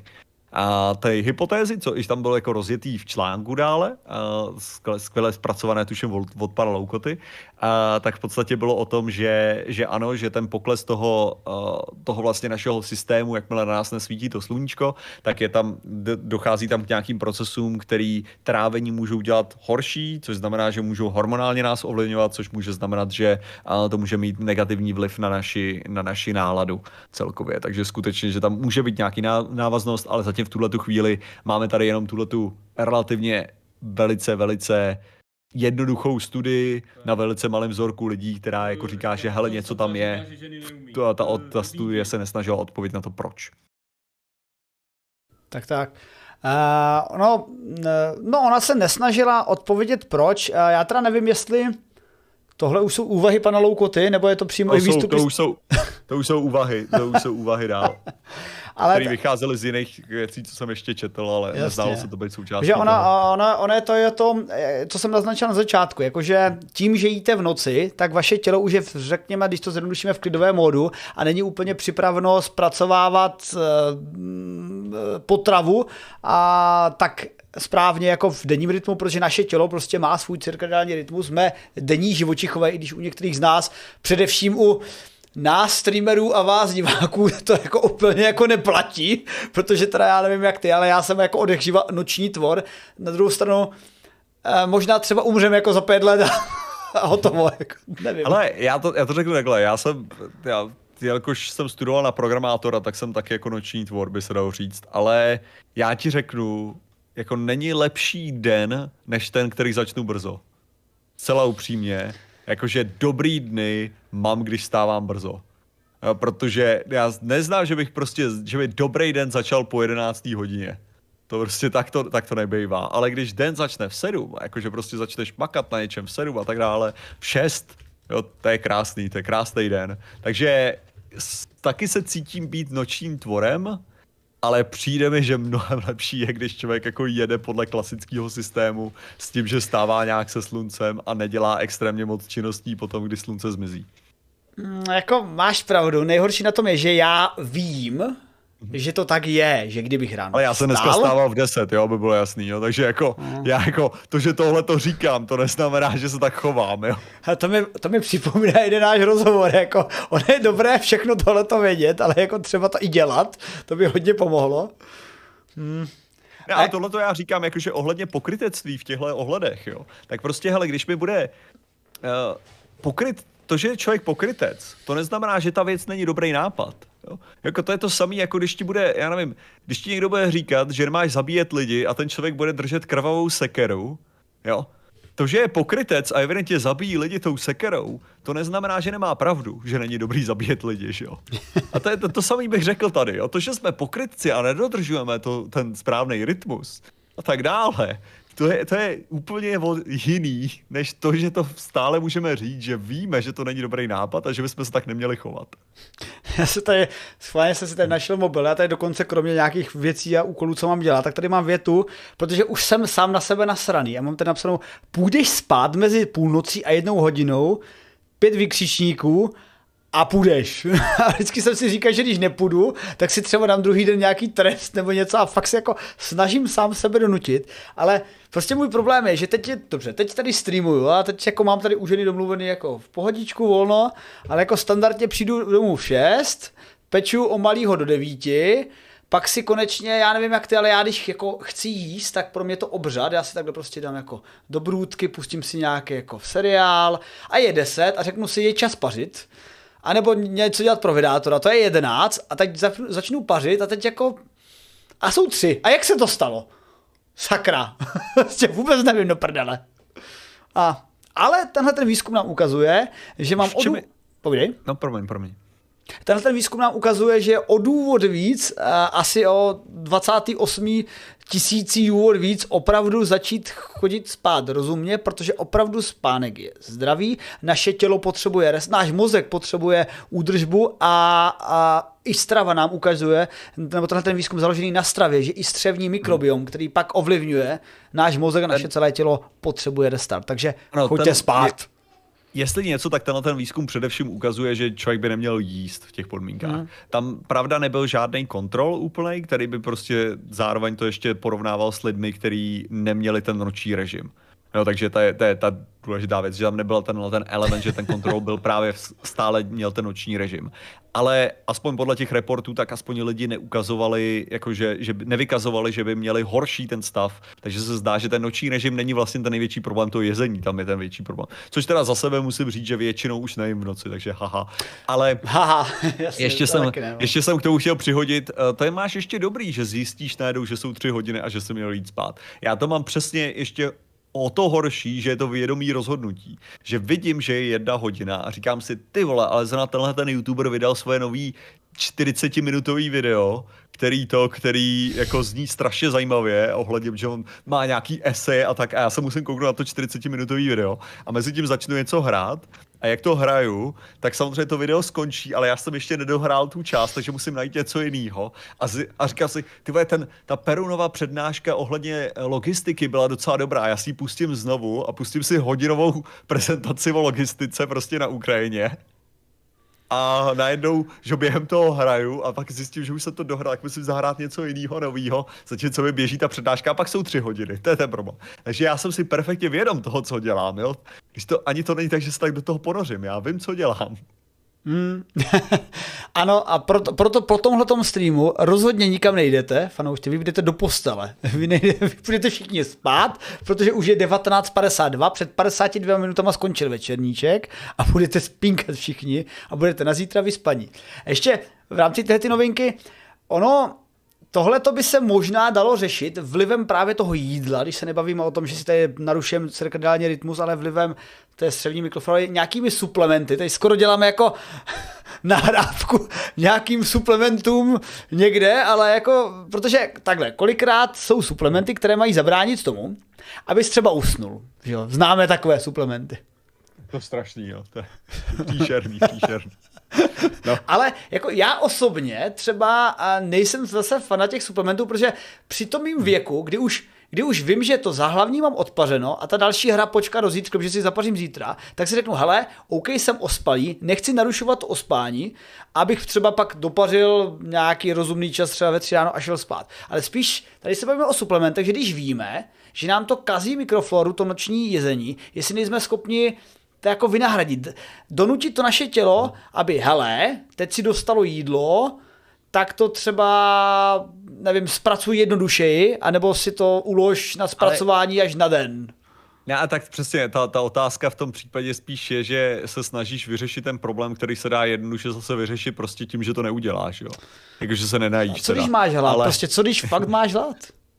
Uh, jo, rozum. Ne, já, já, jsem jeden z těch lidí, co tohle to zvládají docela dobře, no, takže jako nejsem asi dobrý, abych dával nějaký hmm. rady. A zároveň bych jako rád tady přihodil pro lidi ohledně alchemistra, jo, že prostě já skutečně nejsem ten, který by doporučoval, aby dělal to, co ty si říkal, že neděláš, což je správný. A to je jako, že nemáš to dávat kvůli tomu, že nechceš jít spát, protože si chceš něco zahrát ještě, to není zdravý, to není zdravý užití. Já osobně jsem největší fanoušek podpoření aktivní činnosti. Jo, to znamená, že já na něčem dělám, jakože že třeba já si beru jako na stream, takže to znamená, že chci být soustředěný na ten stream, že chci mít dobrou, právě dobrou energii na ten stream, že jo, dobře, dobře připravený, to je ten vhodná chvíle. Zároveň vím, že nepůjdu hnedka spát po tom streamu, takže to znamená, že mám dost času, aby to vyprchalo a nenarušilo to žádným způsobem spánek. Jo, a takhle bych to navrhoval i ohledně prostě toho, že když se jdeš učit, tak si to vem.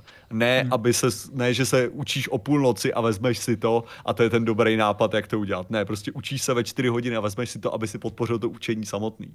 Že není, to, není to o tom, že právě se snažíš uh, dělat tenhle ten borrow time, jak se tomu říká třeba, krásně třeba jako, třeba jako tak jenom tak jako, jako příklad, jako když třeba po dvou hodinách spánku natáčíš v Opavě nějaký pořad, to se třeba hodí být čili. No ale tak to, to, je přesně ten, to je ten případ toho užití, který není optimální, jakože tak, tak ale nemáš musíš, svůj někdy. život. To je přesně tak, ano. Já souhlasím s tím, že nemáš žít svůj život tak, aby si měl jenom dvě hodiny spánku a následně musel vykonávat činnost a kvůli tomu, jo, vychlastáš prostě dvě dávky alchemistra, ať, ačkoliv na balení je napsaný, že bys měl chlastat jenom jednu denně. Jo, prostě to není to, co bych doporučoval, ale jo, můžeš to takhle použít teda, jo, ale není to, není to dobrý nápad, jo, jako, je to funkční nápad, je to perfektně věc, kterou můžeš udělat, a není to dobrý nápad. Ale já jsem ještě v rámci těch suplementů jako spíš myslel do většího sci-fi, mm-hmm. že kolikrát si říkám, že by bylo fakt fascinující mít tabletku na spánek. Že bys, protože, my, chápeš, my třetinu života, ano, spánek je zdravý. Teď jsme se všichni shodli, že spánek je zdravý a naše tělo ho potřebuje, ale co kdyby jsme ho, máme další díl, co kdyby jsme spánek suplementovali a vlastně vzali si tabletku, protože 8 hodin, nebo v některých případech 5 hodin další kreativní činnosti. Bylo by to úžasné. Sice bychom se a... asi zbláznili, ale... Já si si by připomněl novou epizodu Rick and Morty, jo, jako, jako nevím, jestli jsi viděl novou sérii ne, ne. teďka. A ne, tak tam je, tam oni mají stroj, který způsobuje to, že během spánku to převezme tvé noční já, tvoje tělo a v podstatě dělá nějakou činnost, který mu, který jsi mu dal, že jo? takže třeba dělá sklapovačky, aby si měl, aby si měl ty břišáky. Jo, takže jako takovýhle, to byl ten příklad, co tam zrovna jako dělali, ale že v podstatě, v podstatě takovýhle, takovýhle způsob a samozřejmě věci se podělají, ale jako rozumím, v tu chvíli bych asi po tobě ale spíš hodil malýho prince, uh, jestli si pamatuješ prodejce pilulek, uh, že člověk nemusí pít. Mhm. To Jestli víš, jak, normálně malýho prince už jsem úplně vypustil, jako to bys mi řekl radši princ... Stargate teď. A budeš ho číst potom synkovi, hele, takže super. Ale um, malý, malý princ, tak tam byla, tam byla ta pasáž, kdy právě mluvil, je to teda vonič, jakože je to strašně zjednodušené, že ono to není. Mně se líbí přesně názor na to, asi mám podobný jako pan, pan Jirsa z Na potítku.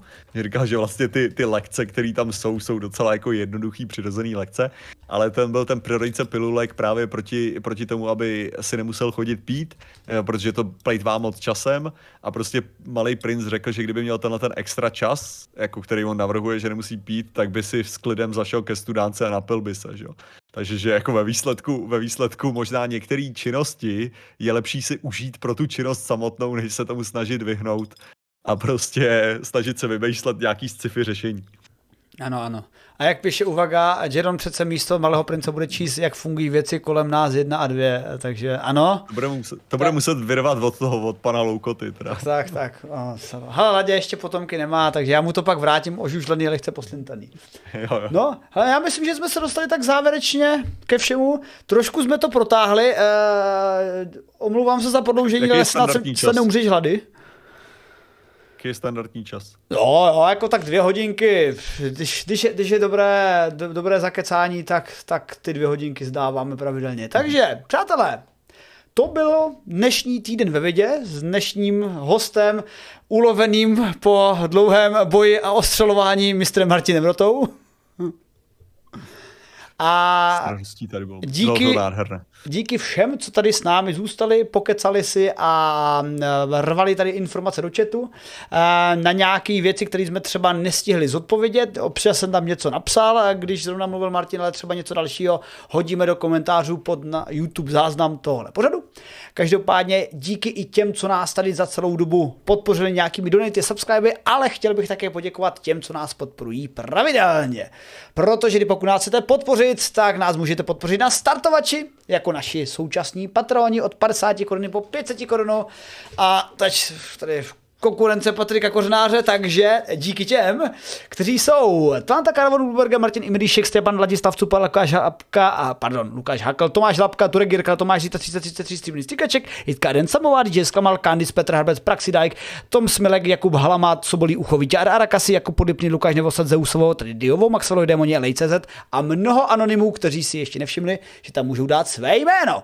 Eh, díky taky členům našeho YouTubeovského kanálu, kterými jsou Miloš Kvasel, Tomáš Bran, Jiří Naviron, kolega dobré vědět, Josef Hoffman, Sir Alexevič Kuznicov, Martin Holec, Robert Drčák, Josef Kukla, Václav Klement, Jaroslav Linka, Vektor, Jefferson Home, Matěj Urban a Miroslav Šindelka a díky taky těm, co nás podporují na Twitchi kterými jsou Gandhi 42 Slovensko, Sobolí Ucho, Uva Gabarček, Maldas, Martin Fenny, Mistr Martin Rota, Protiplod na jak 77 Izabela Rosák, kteří mě furt podporují, jsme se domluvili přece, že se nebudu, no, nic, je to jaký rozbitý. Izabela Rosák, Marvin 042, Junta 65, Tirzov Mushroom, Tiberu 47, Jan Otravec, Automaniak, Sever Žuna, Vera 13, Hlidarsan, Lamris CZ, John K3, Paolo Cortez CZE, Nasser 174, Kary 139, ICDF, Pakonina, Frozen, Johnny Morčátko 02, Stripperci, Amber Pa, Flav CZ, Mirland 007, Mrskman, Tona Mikasan, Vixena, Mati M, Hana Kohime, Patrik Kořenář, Hinek 09, Pan Bubo, Zdeněk Kaplan, Terezy CZ, Vojda z 91, Pekiman, Martin Hoch, Alice Onel 3, Ivan Sopira, Erto Monopolon 82, Teres N, Jokeman a Plihy, Rudin 1, Krimeon a Martina. Přátelé. Takže vám děkujeme, děkujeme všem Díky, díky, díky, díky, díky, díky, díky, že nás podporujete a třeba, nevím, v budoucnosti se můžete těšit na další pořady a ještě bych dal takové finálové, eh, finálovou výzvu. Jsme totiž vymysleli, uh, jsme vymysleli Flav vymyslel, a já to, to, tento nápad jako kvituji, že v příští, jak se budou dělat nějaké hrnečky, tak se udělají i nějaké vydátorské hrnéčky v kontextu tom, že kdysi dávno jsme tady měli fanouškovský týden. Že fanoušci sepsali novinku pro vydátora, ale ono to bylo trošku zdlouhavý a než jsme nabrali těch šest novinek do týdne ve vidět, tak to trvalo. Nicméně bych to udělal trošičku jinak. Každý měsíc tímto počínaje máme, zá, máme říjen 3.10., tak klidně nám napište nějaké své příspěvky, jakékoliv. Krátký odstavec či dlouhý článek, fanouškovský příspěvek do vydátora. Může to být i klidně krátký video. Hodíme to na YouTube, hodíme to na Instač, máme i, jak se jmenuje ta kravina, TikTok. Takže a ten nejlepší na konci měsíce vyhlásíme a ten obdrží hrneček, který ještě musím nadizajnovat a vymyslet. Takže taková výzva, máte měsíc na fanouškovský obsah a uvidíme po, po říjnu, jak nám to půjde a tak vůbec. Protože mě už se teda uh, pomalinku sloupává tady vědecká metoda, ale aspoň jsem za tebe, Martine, ověřil, že skutečně nemá se to dávat do myčky. Nemá. Dá do myčky, ježiši. Dáme varování. Ale, ale, ale obličeje se udržely, akorát Aha. jako zadní, zadní část nás pomalinku opouští. Oh, jo, no. Uh, já myju v ruce a mám to úplně v pohodě, hele, tak jo. A zároveň bych řekl, že ty máš teda měsíc na to, aby si nadizajnoval hrneček a předpokládám, že to bude na poslední chvíli dělaný tím, že akorát vezmeš logo a pokryješ to celý. Tak, tak. Uvidí něco, ale něco vymyslím. Martine, díky a přeji ti dobrou chuť a zdravím všechny na viděnou.